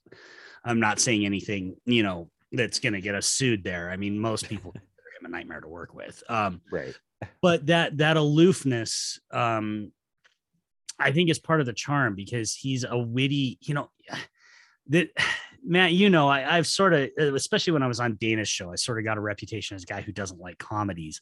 And it's a lot of it is because of john cusack because that's what i want my comedy to be. I like the sort of witty biting insults and and and and but I like stuff to be underplayed and he's so subtle in most of what mm-hmm. he does uh that that's what I think makes it you know I mean what I'm they're going to have why you know families and kids and jobs and they can talk about all that. What am I going to say? I killed the president of Paraguay with a fork. How have you been you know, and and you know, you picture yeah. something like Will Ferrell saying that he's going to be like, "Oh, I mean, what am I going to say? I killed the president of Paraguay with a fork," you know, and and and just the way Cusack says it, it's like nonchalant, like he killed the president of Paraguay with a fork, and that that doesn't even phase him. That you know, and and I think that's where his real skill set lies is in saying ridiculous things in a subtle way does that make mm-hmm. any sense at all? no, that makes perfect sense. That was a good example you gave because, uh, you know, I still, I guess I'm still a Will Ferrell fan, even though I feel like it's been a very slow decline into, uh, you know, him. He makes a lot of bad movies, but well, let's, uh, let's, not talk about the last ten years of John Cusack's career. Either. Well, oh yeah, I looked at IMDb because I was kind of curious because uh, I-, I thought he was doing a lot of like kind of Bruce Willis type stuff. Um, you know, like these kind of you know the kind of things where he's only in it for the paycheck and uh low effort that type of thing.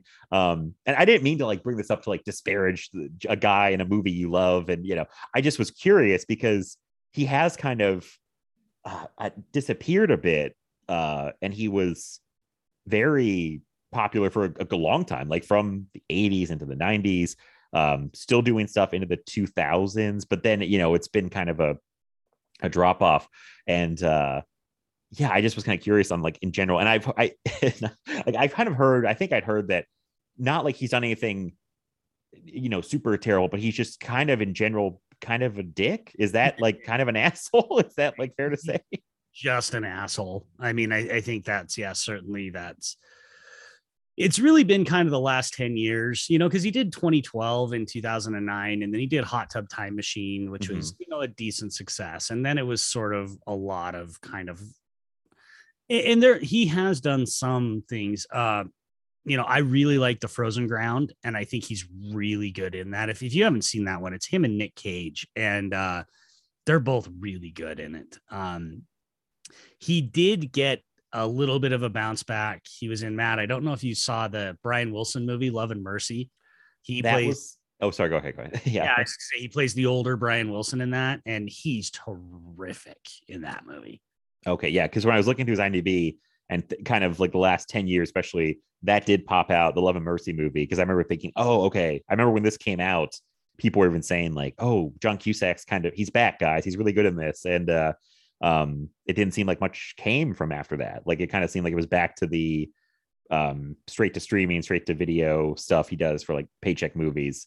Um which seems kind of like a waste of his talent. But if I mean, you know, if he's just in to make money at this point, then you know, I guess that's what it is. But um, yeah, that one did pop out. Love and Mercy was like, okay, I remember people saying he was good and it's a good movie, but um, yeah, otherwise he just kind of feels like he's just gone off the radar for a long like the past decade, you know. So um he's just like kind of a he's kind of an enigma to me, you know, as somebody who was like I wouldn't say I grew up with him, but he was in a lot of 90s movies that I've seen and Con Air, obviously. um, but he, yeah, he just and this watching this though, I was thinking, wow, his aloofness, kind of dickishness is like perfect for this part because it's like he's this guy who's very detached.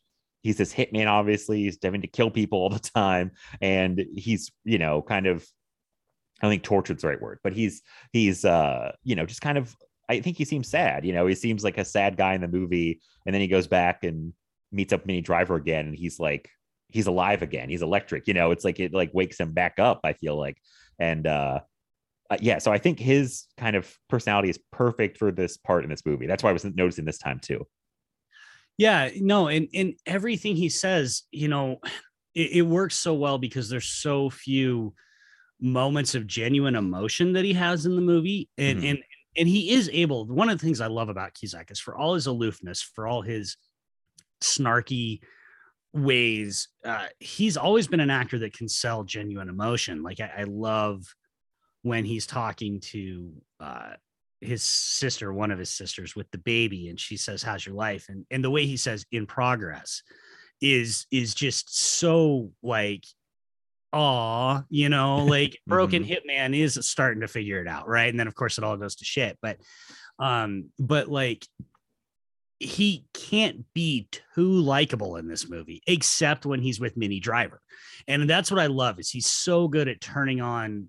They have such terrific chemistry, and we we definitely need to give Minnie Driver credit here because I understand why he would have recurring dreams for 10 years over Driver in this movie because she's just perfect in like she's just she's perfect in this movie. Um and uh you know, but everything else you can see he's got these walls up and he's got all these things and he's constantly pushing everybody away whether it's through guns or snarky comments and stuff like that um, like the way he interacts with Joan Cusack with Marcella, where he's constantly sort of they've got these weird this weird relationship um, that I love, but where he you know like calls her Sergeant Pepper and stuff like that. Did make me laugh pretty hard this time, actually. The Sergeant Pepper joke with her vest. but I love I love I love when it's the end of the movie where. Uh, she's burning down the office and he's like all right take it down and uh, when everything blows over i'll come and find you and she's like why? And he's like, it's not like that. Look under the desk, you know, but like the fact that she's like legitimately concerned and he does have that sort of, he's got enough of an edge to him that you buy that. Like you buy that this guy is, um, what's the word he uses? Uh, has a bit of a moral flexibility. Uh, Very true. Yeah. I mean, you buy like I don't think of John Cusack as the most uh, outwardly threatening guy, but uh, he has that dark edge to him that I feel like always comes, and it works well for again being a hitman. But he also can, you know, be a normal person too. He's not like somebody you look at and think, oh, he's a murderer. you know, he can be a normal guy, but he has this dark edge where it's like, yeah, he's he's killed people and done some terrible things, and uh, yeah, it's it's very interesting. So, um, yeah, I really, I mean, I love him in this. I I think I saw that he said this was like one of his favorite roles, or or his favorite role he's ever done. yeah, I mean, he really marshaled this. This was one of his pet projects. He he really had a whole lot. I mean, he co-wrote the script, he produced it, and and yeah, it's it's one of his favorite roles, and and it should be. I mean, it's my favorite role of his. I I, I just think this is the movie. Everything that John Cusack does well, and none of what he kind of does poorly is on display in this movie. Um, everything this is just this is, in my opinion, I, I think some people would argue that High Fidelity might also do that, and and that's another one where he balances that because man, Rob in High Fidelity is just a fucking bag of douche for most of that movie but you still like him because he's John Cusack, and that's what Cusack is really good at. Is I think some people are very good at making sympathetic characters unlikable. I think Cusack is very good at making unlikable characters sympathetic, uh, and, and that's really where his strengths lie. Uh, because for as aloof as he can be, he's also so goddamn charming most of the time that you just can't help but be like, yeah, I kind of like this guy. I don't, I wouldn't want to be friends with you in real life, but um, I kind of like you. I'm kind of rooting for you here, buddy. Yeah, that's definitely how I felt. Like I wrote that note. I was like, always oddly charming. Like no matter what, always charming. Like I, it's you know, I don't know how he does it. It's he's a very interesting actor because I I think he's very unique and hit all these what we just talked about, all the things that he does. And uh, um, we I do want to talk about Minnie Driver though because you brought that up, and we should definitely talk about her. Um, I you know my my note I just wrote at one point. I just said I wrote, did we fail Minnie Driver as a society? Because why why was she not a bigger star, had a longer career? I know, like I looked at her IMDb, she still works. It's a lot of TV stuff. Um, and she was super hot for a few years there at the end of the 90s. Um, but it's like she it feels like she burned super bright really fast. And it was like, okay, we're gonna kind of push you out of the leading uh roles in these movies you're just some other stuff but um i love her in this. Like i'm falling in love with her. Like i get it uh it's like i get it john cusack. Like you'd never stop dreaming about this woman. She's she's so good. I i loved her in this especially watching the second time. I loved her even more um and i i'm sure you probably feel the same so. Imagine this and Good Will Hunting in the same fucking year. Like 1997 was the year of the driver. Yeah. Like what a double whammy yeah that's like like like if you were not completely head over heels in love with Minnie Driver by the end of 1997, I don't I don't fucking know what to tell you because like that was what a year, man. Um, and she's better in this than she is in Good Will Hunting. Um, and she's tremendous in Good Will Hunting. But again, another great movie, 97.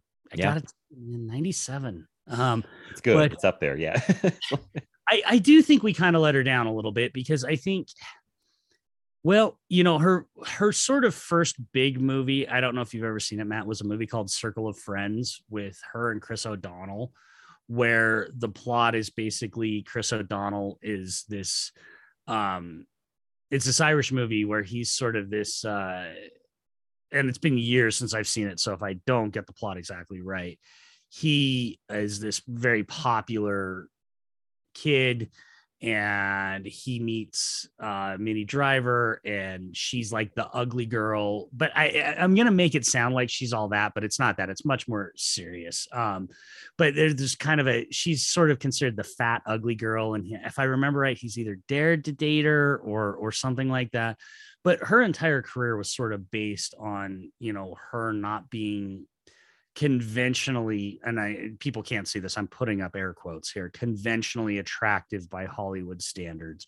Um, and i think that's a little bit a part of the problem is that you know as she got older some of those features that aren't the traditional conventional hollywood attractive features became more pronounced. You know she's got a very square jaw. I, I feel horrible analyzing this but you asked why we let her down. Please understand people listening i don't agree with this because i think Minnie Driver's we're fucking lucky to have her and she's amazing and beautiful but i think that's part of it. She also had a couple of decent failures. Um Mhm. You know hard rain was a miss uh and and then she did do like kind of like her last big movie that was really successful that starred her was return to me with david Duchovny.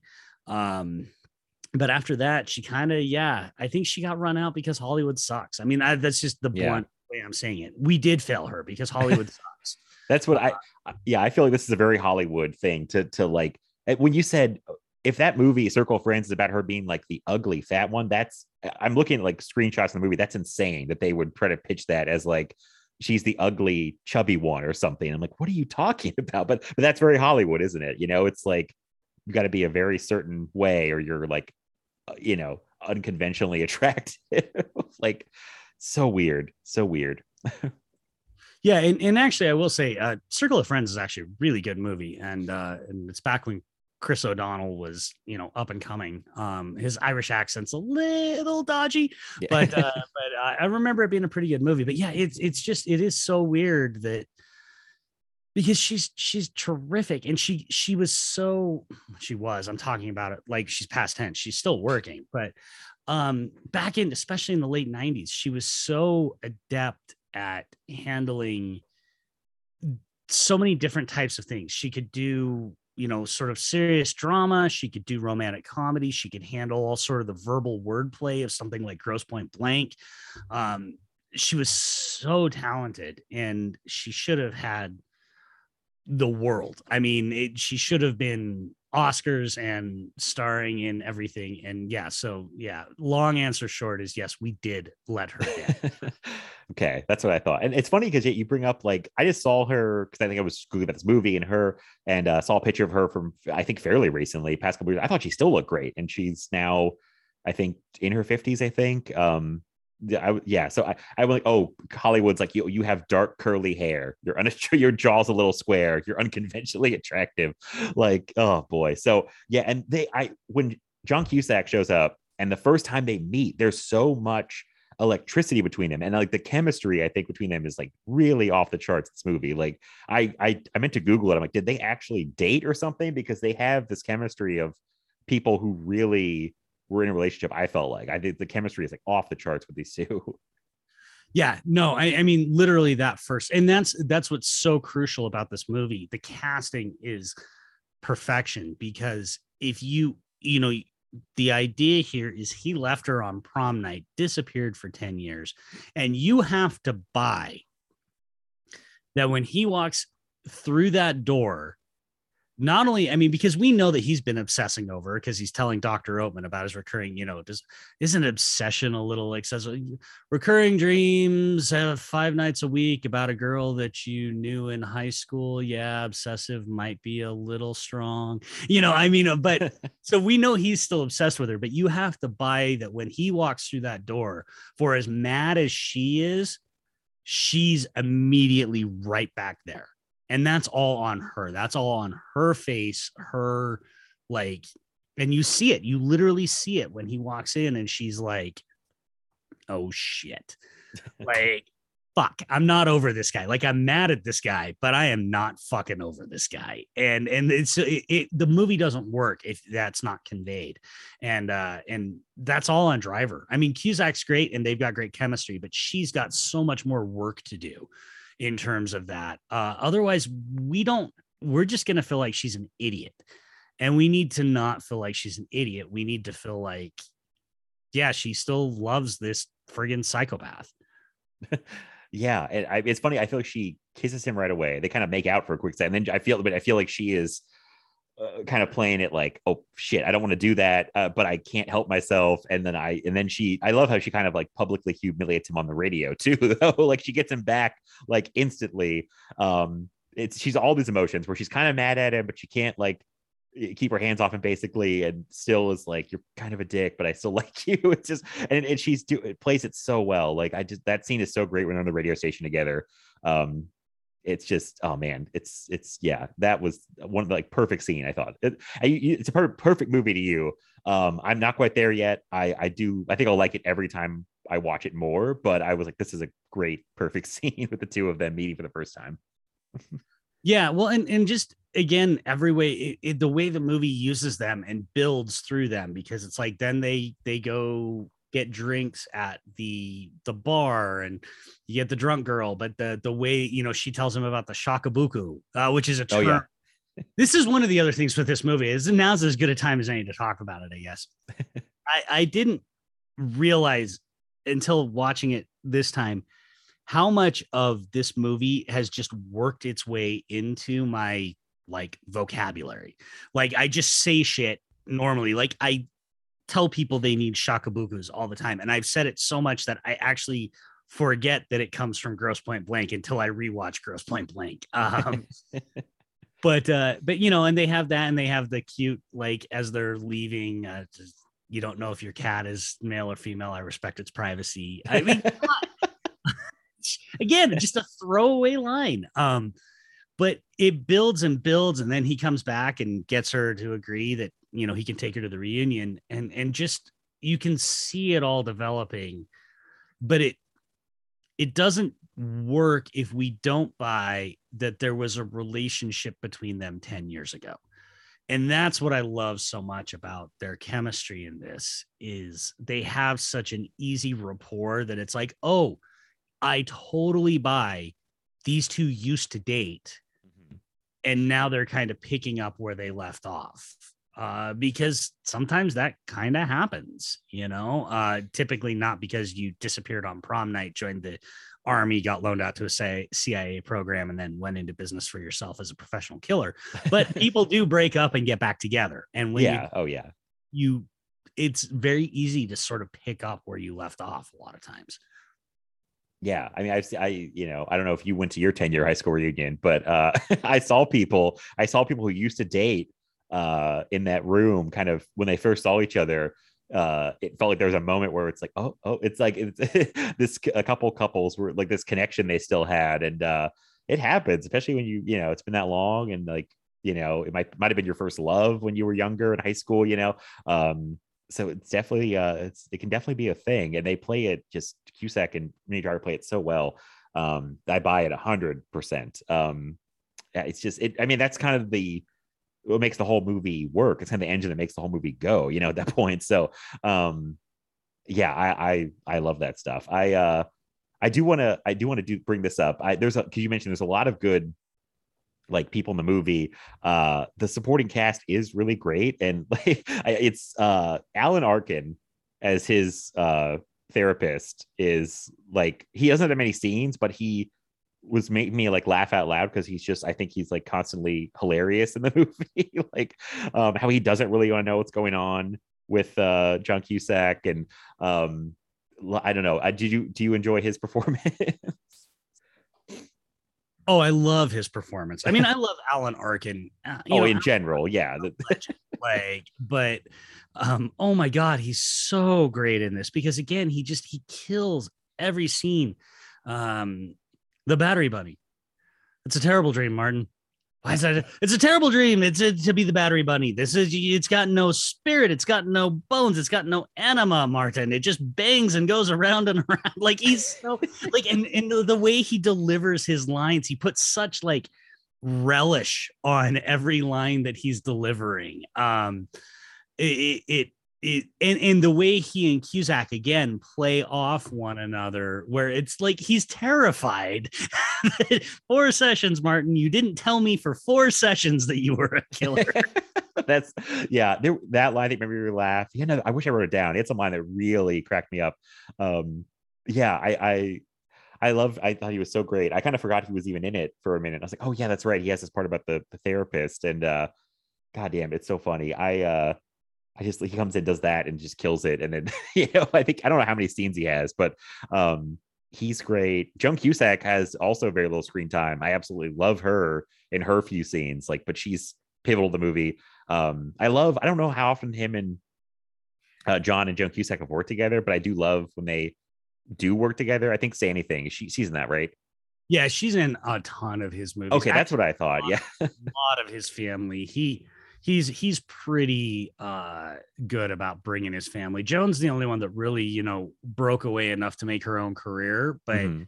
um because like I said, like uh the um when he's at the table with the the lady that has the baby, that's another one of his sisters. Um Oh, and- okay. Yeah. and then uh, but yeah, but Joan they work together a lot and Joan always rules.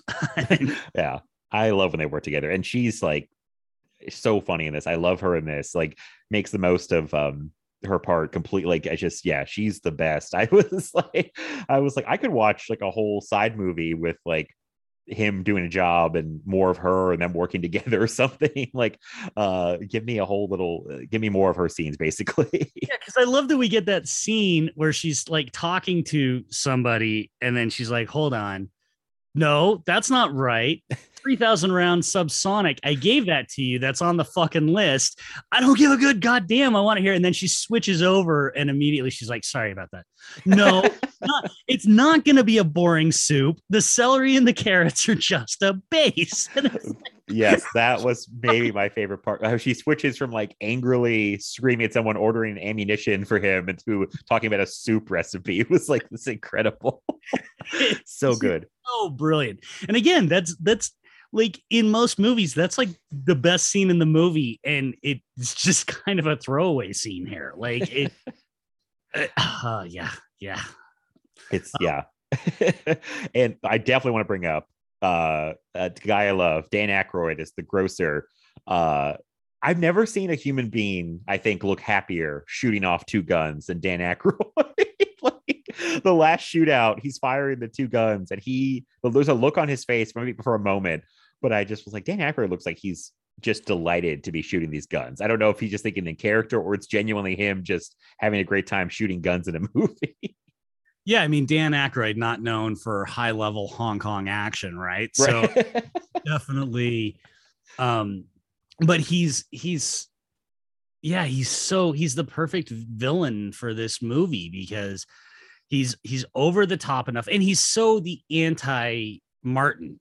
Uh, because he wears these doofy, like short sleeve white shirts with like khakis. You know, Martin's all dressed in black and with fancy suits and looks cool and grocer looks like your fucking high school shop teacher you know? And and uh so he's it's like a perfect balance because uh they're just they're so different but that's kind of the whole point of their animosity towards one another is because grocer does look and act like a uh like a middle management basically and that's what he wants to do you know he wants to form this union and and all of this stuff and uh but he's oh he's got again so many good lines where he's just throwing them out there um one of my favorites is, is not even his line but it's when the uh it's when the cia agents they're in the bathroom and they're like, "Oh, Martin's coming back," and he Grocer jumps into the uh, stall again, and then Hank is there. He's like,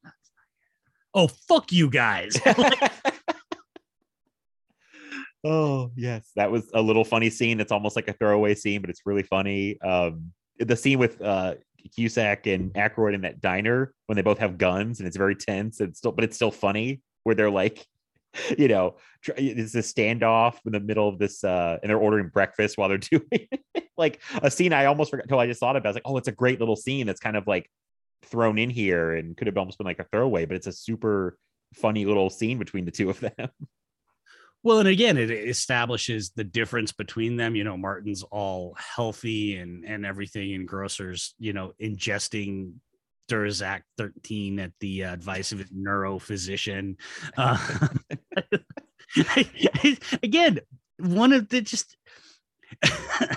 I'm sorry, I keep quoting the movie and not actually talking about it. But what do you want in the omelet? Nothing, nothing at all. Well, then it's not technically an omelet. I don't want to get into a semantic argument about it. I just want the protein.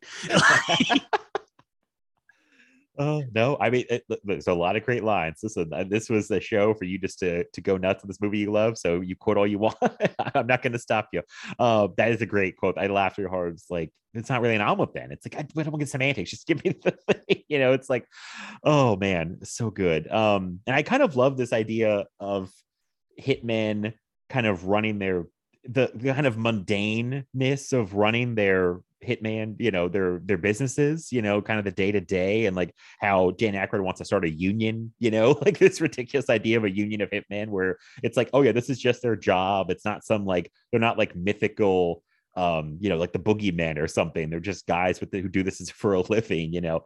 Um I kind of love that little aspect of the movie too about like just kind of like I'm a hitman it's just my job you know Well, and I, I love, yeah, I love how unromanticized, uh, despite how Martin dresses and talks. Right. I love how unromanticized it is because you know the whole point is they're they're both there to kill uh, Debbie's dad, and and when you find out the reason why, it's literally because he like reported on some like manufacturing failure or something like like it's the most mundane fucking reason yeah that they're gonna kill this guy.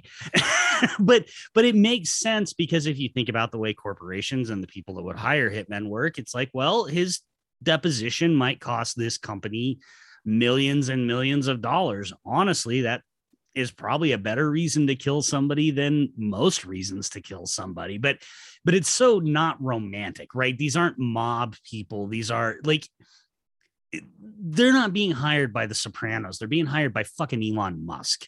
right And I love that that's like hanging out sort of in the background of the movie. it's not beating you over the head with it or anything, but it's there. Like just how unromantic this life is. It's, and I mean romantic in like the traditional sense, not in the love sense of like, there's just nothing really all that cool about being a hitman. It's a Right.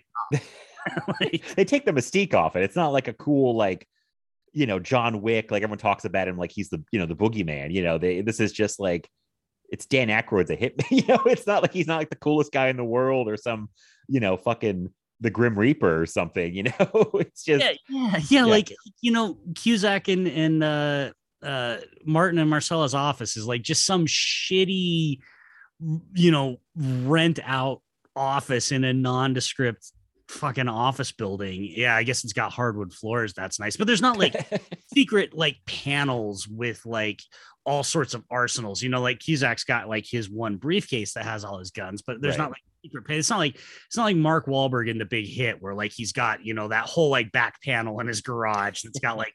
5000 guns and stuff in it you know there's just nothing romantic about this and, and i love uh the cia agents also equally unromantic you know Yeah. they're shaving in the car and brushing their teeth in the car and they're just uh, as somebody who does work for the government, I'm not a CIA agent, but as somebody who does work for the government, yeah, we're not romantic. Like anytime I see a movie where there's like government employees who are cool, I'm like, you know, we're civil servants, man. We buy our suits at friggin' Burlington Coat Factory. Like, come on.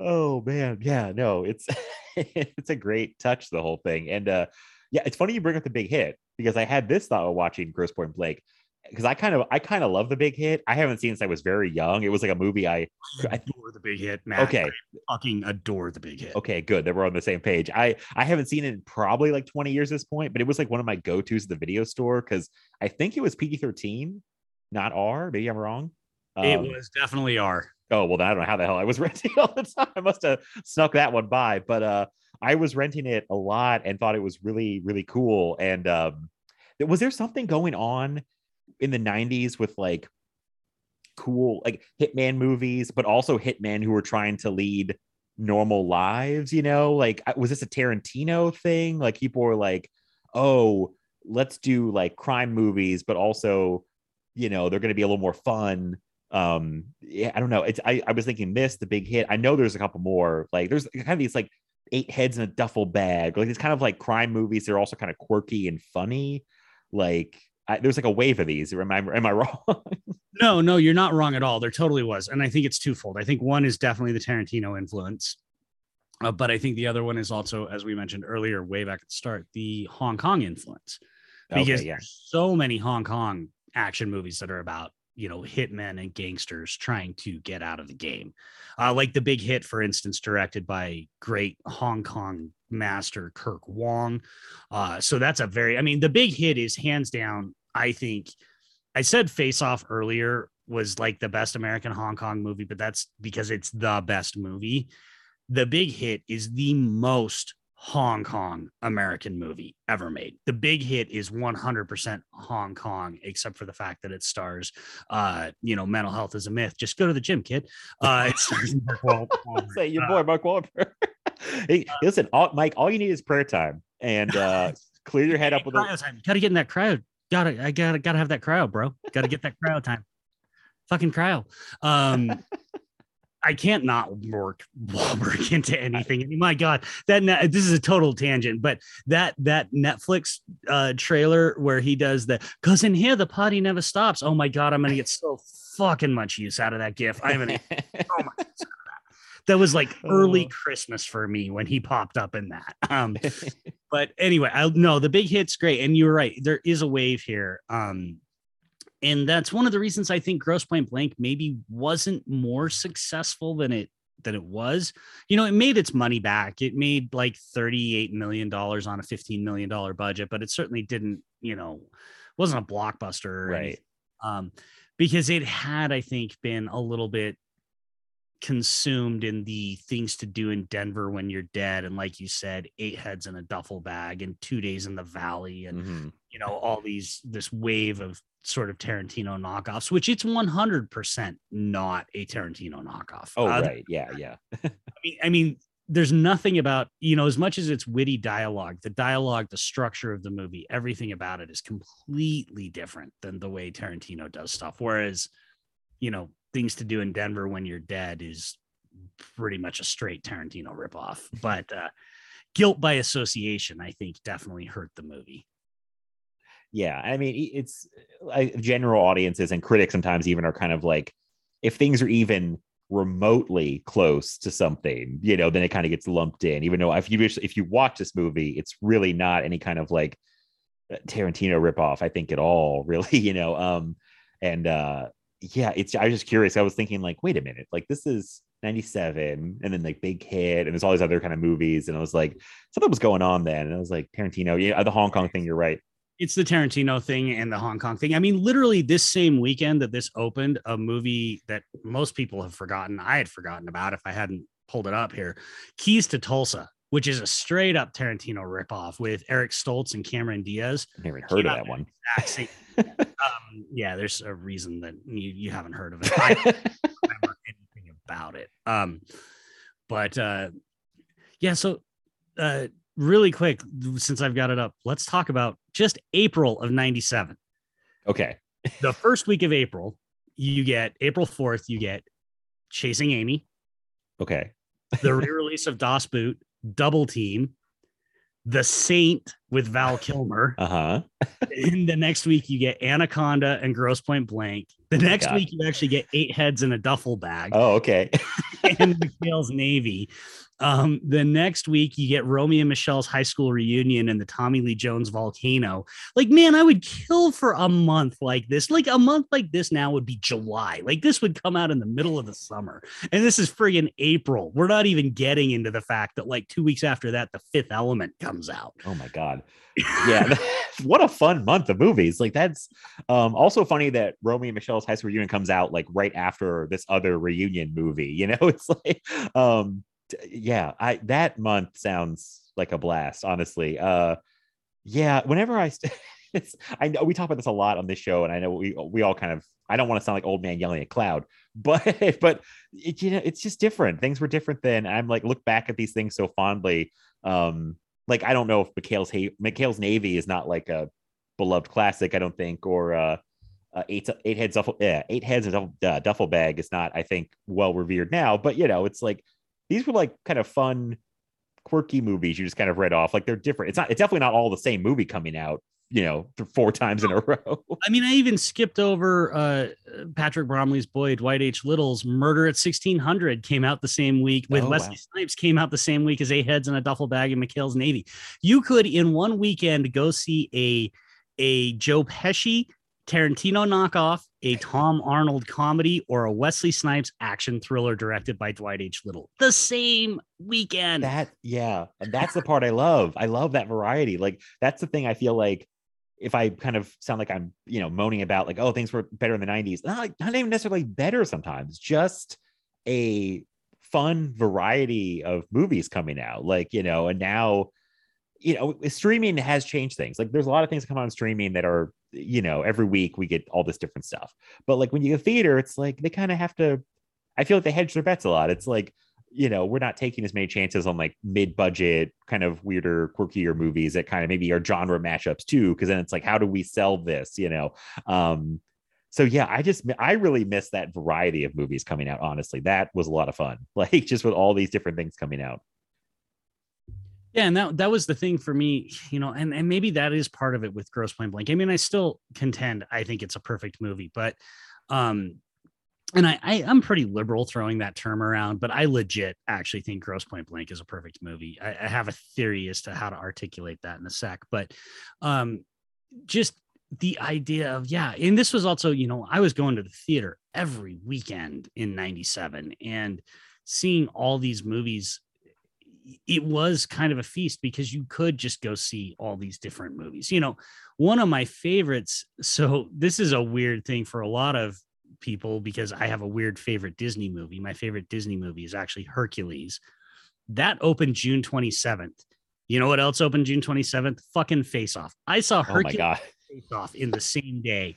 That is one of the greatest movie going days of my entire life. Seeing Hercules and Face Off in the same day, just like ah yeah. Sorry. Uh, we do get Batman and Robin, which I like, but uh, I know what most people hate. But uh, yeah, just a wild year, man. Wild. Yeah. Uh, I- I'm coming around on Batman and Robin still a little bit. Um, like I, I think I just said this with Mitch, I think, uh, on the fan where I said like it's a lot easier to like Batman and Robin now that we've gotten so many dark, gritty Batman movies. You know what I mean? Like, um, it eases me on that movie because at the time, at the time, I really thought it killed the Batman franchise, so it kind of left a bad taste in my mouth. But I'm like, ah, Batman's fine, it's fine, you know. Um, so Batman and Robin's kind of a fun, weird, uh, addition now, really. yeah, so it is, and especially again, you know, because I mean, I hated it when it came out. I will right, out that two weeks or the week before we got a, a movie that is far far worse and deserves all the hatred that batman and robin is getting because we got speed 2 cruise, cruise control which is one of the most uh god awful sequels that's ever been Mike, Uh, I have to stop you. I'm really because I've gotten so much shit from Mark Warner because I have bashed Speed 2 Cruise Control, apparently multiple podcasts in like a short time. And Mark messaged me and was like, Matt, you got to start stop bashing that movie. I'm going to leave you a one star review on iTunes. I just thought it was funny you bring up Speed 2. And I'm like, Mark, it wasn't me this time. I didn't bash Yeah, Speed 2. Mark, sorry, Speed 2 fucking sucks. It's terrible. Like it is. I rewatched it for a podcast. Oh. Shout out to the Moving the Needle podcast. We did a an episode where we had to decide whether um a good day to die hard uh or speed 2 cruise control is the worst most unnecessary sequel and uh we actually settled on speed 2 primarily because a good day to die hard comes in at like 105 minutes whereas or a hundred like 100 minutes whereas speed's almost like two full hours uh 45 minutes of which is the boat very slowly crashing dock at the end of that movie so slowly. Yeah. But but you know batman and robin yeah you're right because i heard you talk to mitch about that but you know now you can look back on it and look and go well this is a unique movie the the style yeah. the technique the costumes whether you hate them or not it's at least joel schumacher's vision man um and it has color which Right. is That's always nice. Yeah. yeah, appreciate that uh, more of a year. Uh, when I I'm like how colorful and how bright and crazy it is, I'm like, oh well, this is a, a visual treat, if anything, you know. So yeah, I'm, I'm with you on that one.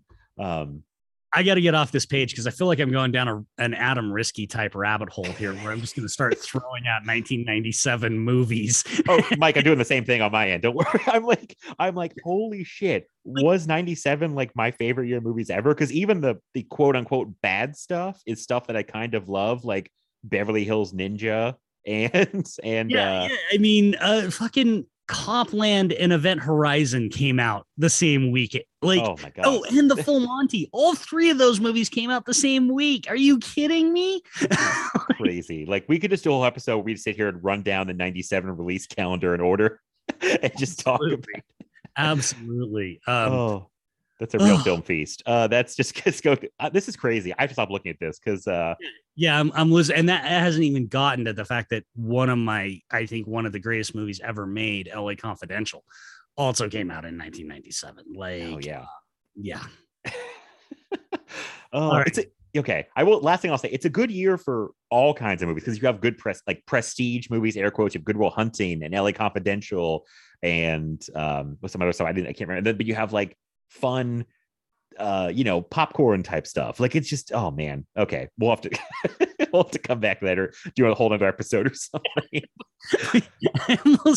Yeah, I mean, uh, yeah, I got to get off this. I got to get off this. Um, all right. So my theory about part of why I think Grosse Pointe Blank is a perfect movie, bringing us back to the movie at hand. Um, and I also do want to apologize, Mark. I feel bad that I said Speed Two sucks. I love that you like that movie. That that was rude of me. I, I don't like when people, when I like a movie and people tell me it sucks. I, I do want to make sure that that that was I was joking. I don't like the movie, but I love that you love it. So Oh yeah, no, I think he knows. Mark's a good sport too. I, I kind of gave. We went back and forth on it. I was like, Mark, I'm just. I need to watch it again. I and I think now it's funny. I think it's been such a joke with me and Mark that I think there may be an episode on Speed Two Cruise Control. like, And- and that would be great. I I did when I watched it for moving the needle. I really had a thought of like maybe I'll have like that reevaluation and maybe I'll be like speed 2 is is you know good actually. It that did not happen for me. But uh, you know, I'll I'll leave it at that. It did not. happen. Willem Dafoe is great, but uh, uh it did not happen. Um Fair enough. Yeah. so right. perf- Grosse Pointe Blank. I'm curious to hear this now, but why this is perfect movie. the journey of the pen. Uh, Okay. I think the journey of the pen is why you is is what you can use to illustrate how tight and perfectly put together this script is because uh, they meet Ken and he's doing the whole yeah I'm at this law firm a little personal injury divorce mostly you know and and Martin goes well, aren't those all the same thing um, but he gives him the pen that we don't really think anything of other than it makes Ken kind of look like uh, he's just this smarmy lawyer guy, right? Well, the pen then comes back because obviously that's how Martin kills uh, Felix La Poubelle, uh, Benny Urquidez. You know, he stabs him with the pen in one of the great scenes. And, and I mean, we even get like the full close up of the pen so that we're like, yes, this is the pen that he was given by Ken. And then we get the payoff as he's leaving. He says, Hey, Ken, thanks for the pen and like just that arc that journey that the pen goes on that is a thing that for most of this movie is like we wouldn't even think about is so well structured to me.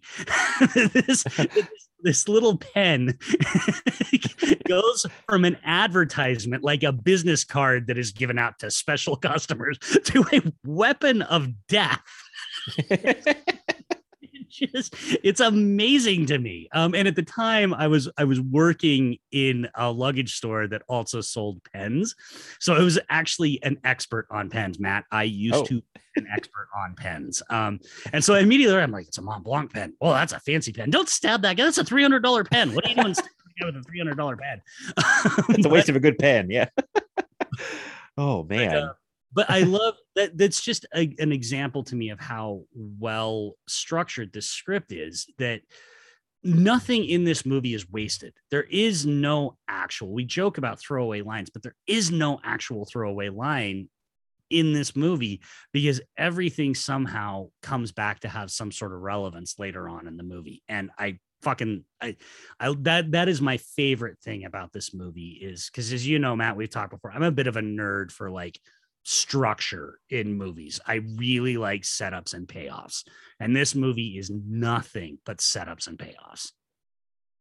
That's, I mean, that was great. I did not even think about the journey of the pen. And now I think every time I watch I'm going to be focused on the journey of the pen. like, so that was amazing. Thank you for that. And yeah, it's, it is a lot of uh, setups and payoffs, and it's super tight. I was noticing this time, it was like the script is great. The movie is super tight. Like, um, I don't remember how long it's like an hour 45. Um, but it's like, there's not, it does not waste anything. There's not an ounce of fat on it. I feel like it's just, like you said, it's just kind of does not uh does it's just it's not okay I think yeah I'm lost words it does not waste time is just very like economic in what it's doing um and yeah it's very impressive like it's just I, I love that about it too like um you're definitely making me love the movie more and more the more we talk about it so mission accomplished my friend Well, and I do have to shout out a producer that I typically can't stand, Joe Roth, uh, for this one because I, I was was I was doing research for this. Uh, I was reading an interview with George Armitage where he was talking about they shot several endings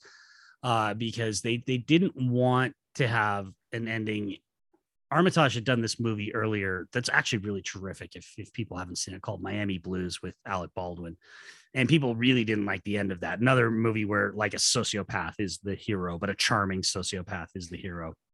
And um, so they wanted to make sure he survived in this, but they shot a bunch of different endings of Minnie Driver and Cusack, like Martin and Debbie working it out and stuff like that. And and at one of the screenings, and they they couldn't decide what ending worked. Nothing seemed to work. And uh, at one of the screenings, Joe Roth said, "When the dad says you've got my blessing, like there's your ending."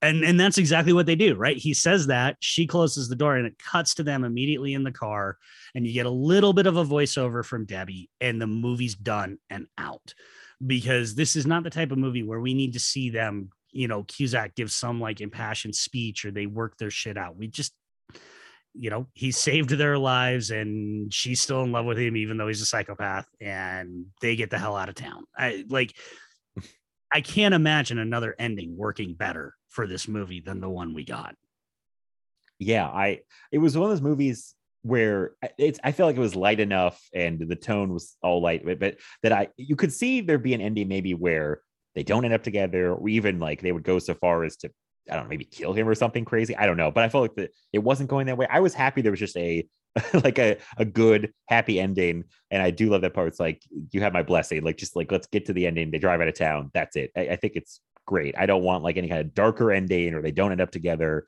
Like i want them to be together. I want like a happy ending. Um so yeah i think it's i, I agree with you it's like the perfect ending of the movie like i'm on board for that one so yeah and it, it doesn't tie everything up you know i love we we end on Minnie Driver saying, you know, forget about forgiving, uh, and just accept and get the hell out of town. Right. And you know, but it, it doesn't end on this necessarily like it's not full graduate cringe, but it doesn't end necessarily on a note of oh yeah these two crazy kids are going to be together forever because he's still martin right right so there is a little bit of like edge to it but it's a happy enough ending and yeah and yeah i that's the one of the other you know supporting actors that we that we haven't uh, shouted out is uh, her dad Mitchell Ryan, uh, the great uh, bad guy from Lethal Weapon. Uh, yes, yeah. uh, the way he just delivers, "You've got my blessing." Like it's so perfect. one of those guys that when he popped up again, I was like, "Oh, I've seen you in a bunch of stuff." Like just one of those guys you recognize immediately. Um, yeah, he's great as her dad. Um, I was thinking about this too when so the movie, like I said, kind of has like the the bones of or the structure of romantic comedy with the Hitman movie kind of in it.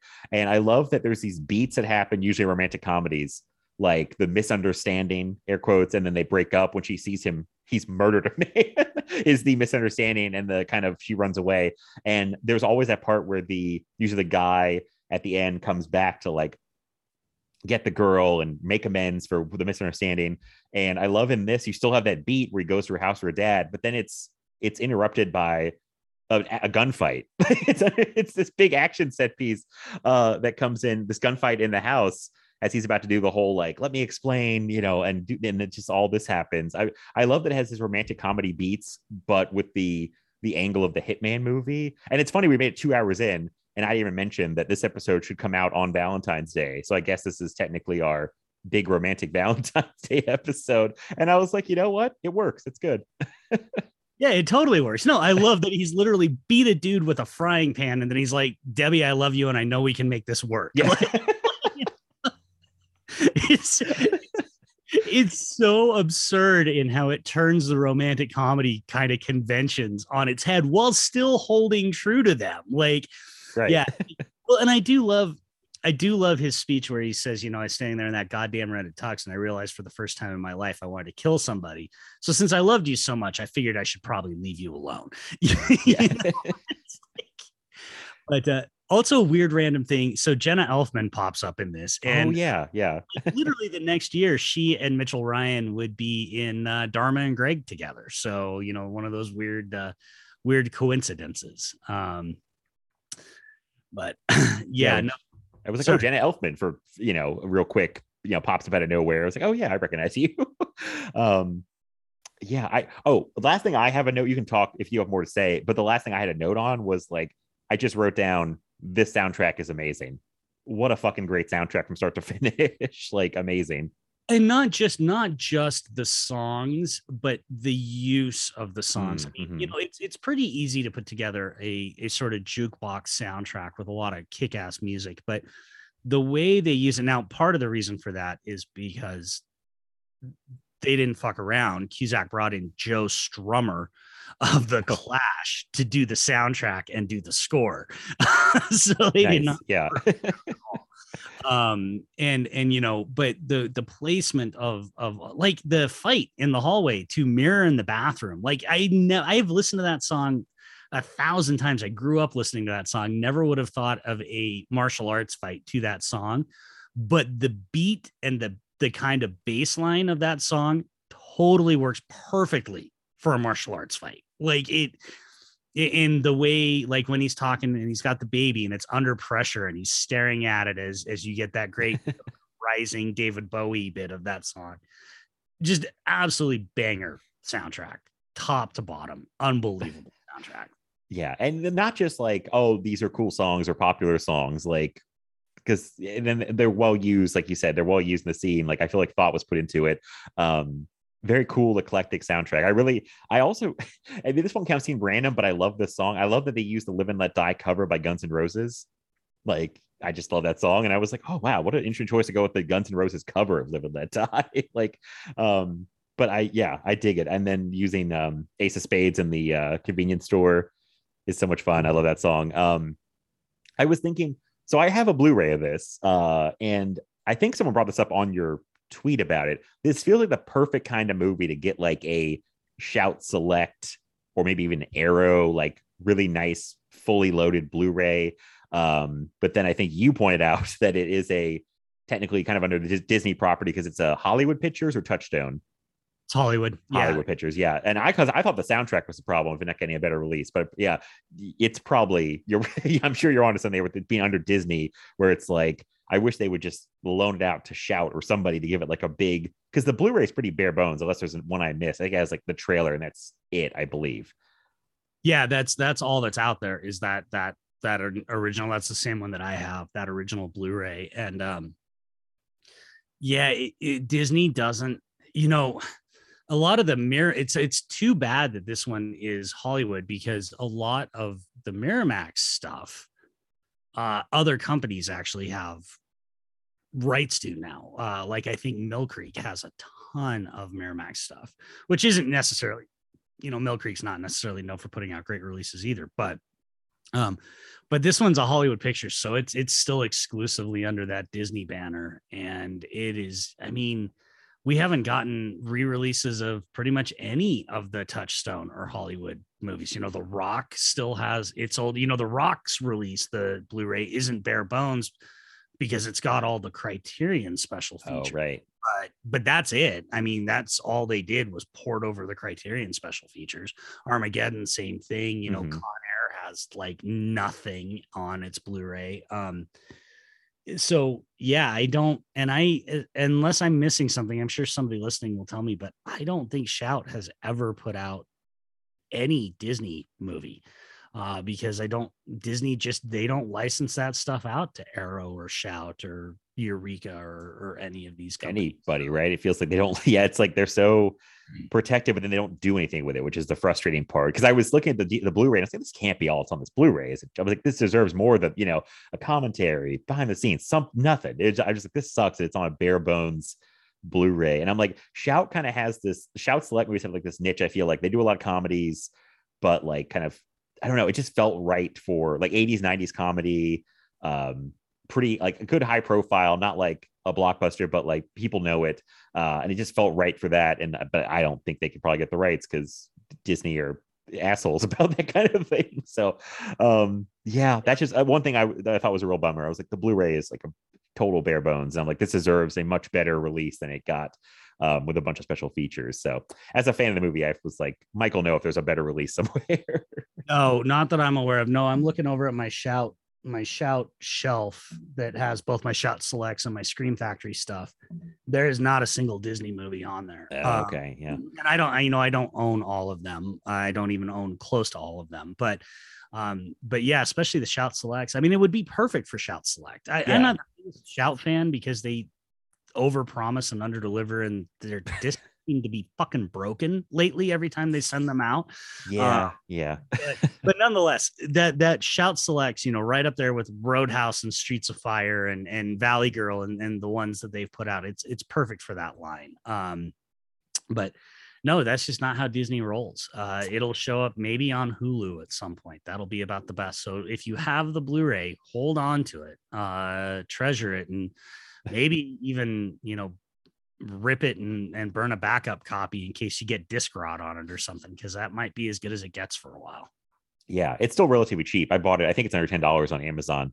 Um, because I was gonna, it wasn't streaming anywhere for free, and I was gonna pay to rent it. And I was like, well, what the fuck am I doing? I like this movie. Let me just go buy it for like, you know, ten bucks on Amazon instead of paying like four bucks to rent it or something again. I was like, I want to own this movie. So And at least um, Disney does do that. They keep their shit in print. Like they keep yeah, yeah. you know, you can jump online right now and buy Con Air or Gone in 60 Seconds for relatively cheap. And it's a gonna be a brand new disc, not used. And it's, you know, they keep it in print. So I guess one minor tip of the hat to them for that.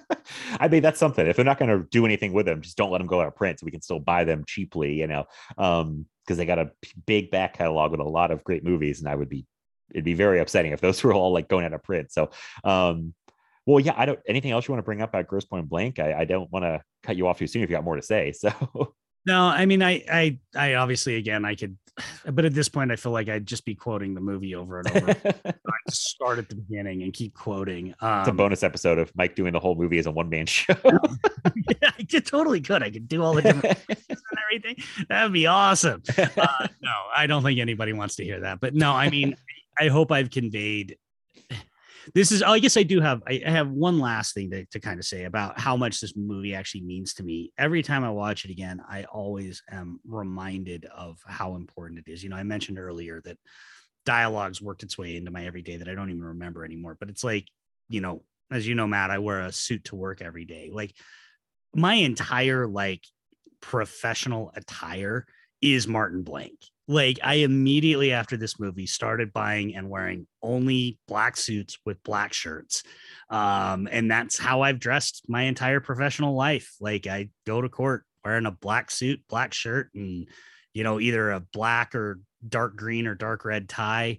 Uh, I actually still have when I start a trial, I still have a ritual and it helps. It's like my mantra, basically, which is going to sound ridiculous to anybody listening. But I go into the bathroom, I look in the mirror right before the trial starts, and I straighten my tie and go, Yeah, you're a handsome devil. What's your name? And it helps. It brings my nerves down. But that's the thing. That's how much this movie's like in my DNA. So I get it if people listening don't love this. You know, like you said, Matt, you're you're you like it, but you're not there to where it's a perfect movie. I get that. But for me, this movie is and I never think of it for some reason when people ask me my favorite movies. I'm always like Spider-Man 2 and Mr. Smith Goes to Washington. And and this one, I never think of this one. And yet this movie has influenced my life more than maybe any other movie that has ever been made. and so Wow, yeah. like how do how do I not I think that's the problem. It has so become part of my DNA that I just don't even think about the movie anymore. It's just always there. I Grosse Pointe Blank is always with me. Um, and so yeah, like I get if people don't like it as much as I do, but hopefully I've conveyed how much I absolutely adore and how important this movie is to me. No, I think you I think you definitely did. And I'm glad that uh that you you show you know did it here. I appreciate you coming on talking about the movie you love on this on this episode. So uh I think you definitely made the case for it. Uh also funny enough, I always pitched you going to going out dressed as Chow Yun Fat and Better Tomorrow. That's how I imagine. Long coat, toothpick in the mouth. I, I can't I can't pull off I can't pull off the long trench coat. I look I look weird. Uh, but, uh but no, pretty much pretty much Martin is how I is how I dress. Uh, okay, now I know this is good. yeah. No, I I was joking. I thought you'd said something at one point where you were like so influenced by Chow Yun Fat, but no, this um, just try it one day in court. Just go with a different look. I can't pull off a trench coat either. I desperately wish I could because I think they look super fucking cool, but uh, I don't look cool enough to pull off a like a trench coat. So- Well, and certainly there there is a, a bit of a blending of the both of them, right? Because obviously Chow Yun Fat was big, you know, and he always wore. I didn't, I never rocked the trench coat, but he always wears black suits. You know, I think Yeah. about how he looks at the end of um, a Better Tomorrow too, or how he looks at the end of Replacement Killers, and and Oh, so there is yeah. a blend there. But it is one of those things where people always ask me, they're like, "Do you own?" Any suits that aren't black and i'm like no i do not why would i why why like like I've owned other suits. I've owned gray suits and I put them on and I'm like, why this is not as good as black. Why would I not just fucking wear black? So instead I have like six black suits and like eight my closet is like half black shirts. yeah, that's that's most of my wardrobe. My every my whole life, not my whole life, but uh, my family and friends are like, "Do you own anything besides black t-shirts?" I'm like, "No, probably not." Uh, it's like I, I try to get away from it. I'm like, I gotta buy some shirts that aren't just black shirts, but um, I look good in black. Plus, Yeah, it's slimming. It's nice. Slimming. It's slimming. I look good in black. And you know, and if I find a black button down shirt, like dress shirt that that works and feels comfortable, I buy like five of them. And you know, so I'm not wearing Yeah. Shirt every day. I rotate them out, but they are the technically the same shirt. What I do with jeans, I'm like, I find the I go back to the store and buy like four more of the same pair. I'm like, I got to get more. I, I don't I'm not interested in ever staring at a closet wondering what to wear. It's so much easier. no. Like, yeah, I- I, I, I have no brain capacity to waste on wondering what to wear. I I love the uh, the Einstein idea, which then I think comes up in the Fly with Jeff Goldblum. But just you buy the same outfit and wear it. I don't go that far where I buy the exact same outfit, but it sounds nice to be like, this is what I wear every day. this is Yeah, my I- uniform. I change it up belts and ties. That's where that's where I, I have the uniform and then I can bring I bring a little personality into the belt and the tie if I'm wearing a suit. I don't I'm not Barney Stinson. I don't wear a suit every day if I'm not. no, no, they're uncomfortable. I will. Last thing, I'll get. This is turning into fashion feast. All this. this is uh, the last thing I'll say. I bought a blue suit. your for- Patreon. There, there you go. That's your Patreon bonus episode, Fashion feast. fashion feast coming at you. Uh, it's like uh, the- Two guys who definitely know what they're talking. we we know fashion. People should take all their advice from us. Nothing but black suits, black shirts. No, I I bought. I went on a limb. I had uh, my sister had an engagement party a few months ago, and I had to buy a suit as the brother of the bride. I felt like I had to really show up looking good, so I bought a I bought a blue suit, like kind of like a dark, and everyone fucking like loved it. They were like, "Wow, bold, gr- great!" And I thought it looked good. Maybe a blue suit, Mike. That's all I'm saying. That's the last thing I'll say on fashion feast. I, I'm not. I'm just not gonna. I'm not gonna. You know, you know everybody will love it, but I will feel weird. I gotta. I gotta stick with who I am. Uh, plus, if I wear a blue suit, some people say that blue. When I wear blue, it brings out my eyes, but other times it competes with my eyes. And Matt, Oh. my eyes are my best feature, so I don't let anything compete with that. You can't have that. Oh boy. I hope We have achieved levels of ridiculousness now. I think it's time. Uh, Grosse Pointe Blake rules. Gross, yeah. Grossberg Blake is awesome. I'm glad we talked about it. Uh um, would you still say it's underrated? Because I was debating about I feel like everyone that knows it loves it, but I feel like I is it under I, I just don't know if I was to call it an underrated movie. 'cause I'm like everyone I hear talk about it absolutely loves it, but I guess the problem is that not enough people still are talking about it. I would call it I would call it underseen, not underrated. I There think it's go. properly rated by the people that have seen it as terrific, but I think it's underseen. Um, I, I think more people need to see it. Perfect. That's yeah. well said. Well said. So okay, yeah. I guess we should probably wrap up here. We both this movie's great. We both agree. Go go see. if you haven't seen it. It's it's it is available places. So check it out.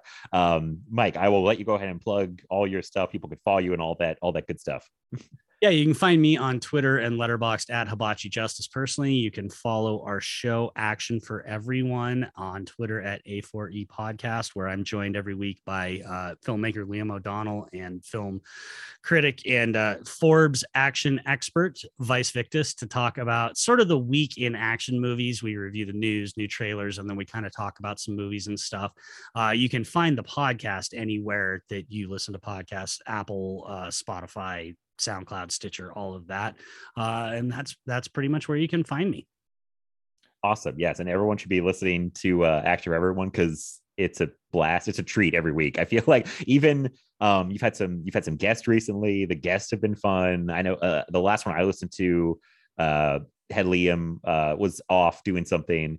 So Outlaw Vern was on. That was a super fun episode. Um, yeah, it's just it's always like a, just a very fun listen because it's I love how loose and like casual the format is, which uh, obviously I appreciate because that's that's how the show is. But um, yeah, I I always have fun listening to you guys talk. So um, people should definitely be checking that out. Um, and I guess yeah, for all our, our stuff, I will plug um, usual, you know, uh, Twitter. You can find the podcast at Film Feast Pod. Uh, you can find me on Twitter at MattBlood87. Um, and you can follow me and the podcast on Instagram, which is Film Feast, all one word. Um, and that is it, everybody. Thank you so much for listening. Mike, thank you so much for being here and doing this. I really appreciate it. Thanks, Uh, buddy. I know I I did the, the pleasure was all mine. Trust me. talk about Grosse Pointe Blank. The the pleasure was all mine. I really appreciate it. Fantastic. And you'll have to come back sometime soon. We'll talk about something else. Uh, maybe the big hit. I don't know. I did listen. Would do, would do 100% come back and talk about the big hit. Yeah, absolutely would do that. that might be a podcast just for us and Action Twitter. But hey, I, I, and that'd be so. That would be interesting because I haven't seen it in so long. I don't know how I feel about it now. Plus, Mark Wahlberg's like a whole different thing now than he was in 97 but uh i did buy the blu-ray while we were talking by the way. So now i make sure i have the blu-ray. Yes, yes. big hit. So i was like shit i don't own this. It's $11 in amazon. Hell yeah buy immediately. So oh man. But yeah it's always so much fun talking to you. We will talk again soon. And thank you for listening. We will talk to you again later. Bye everybody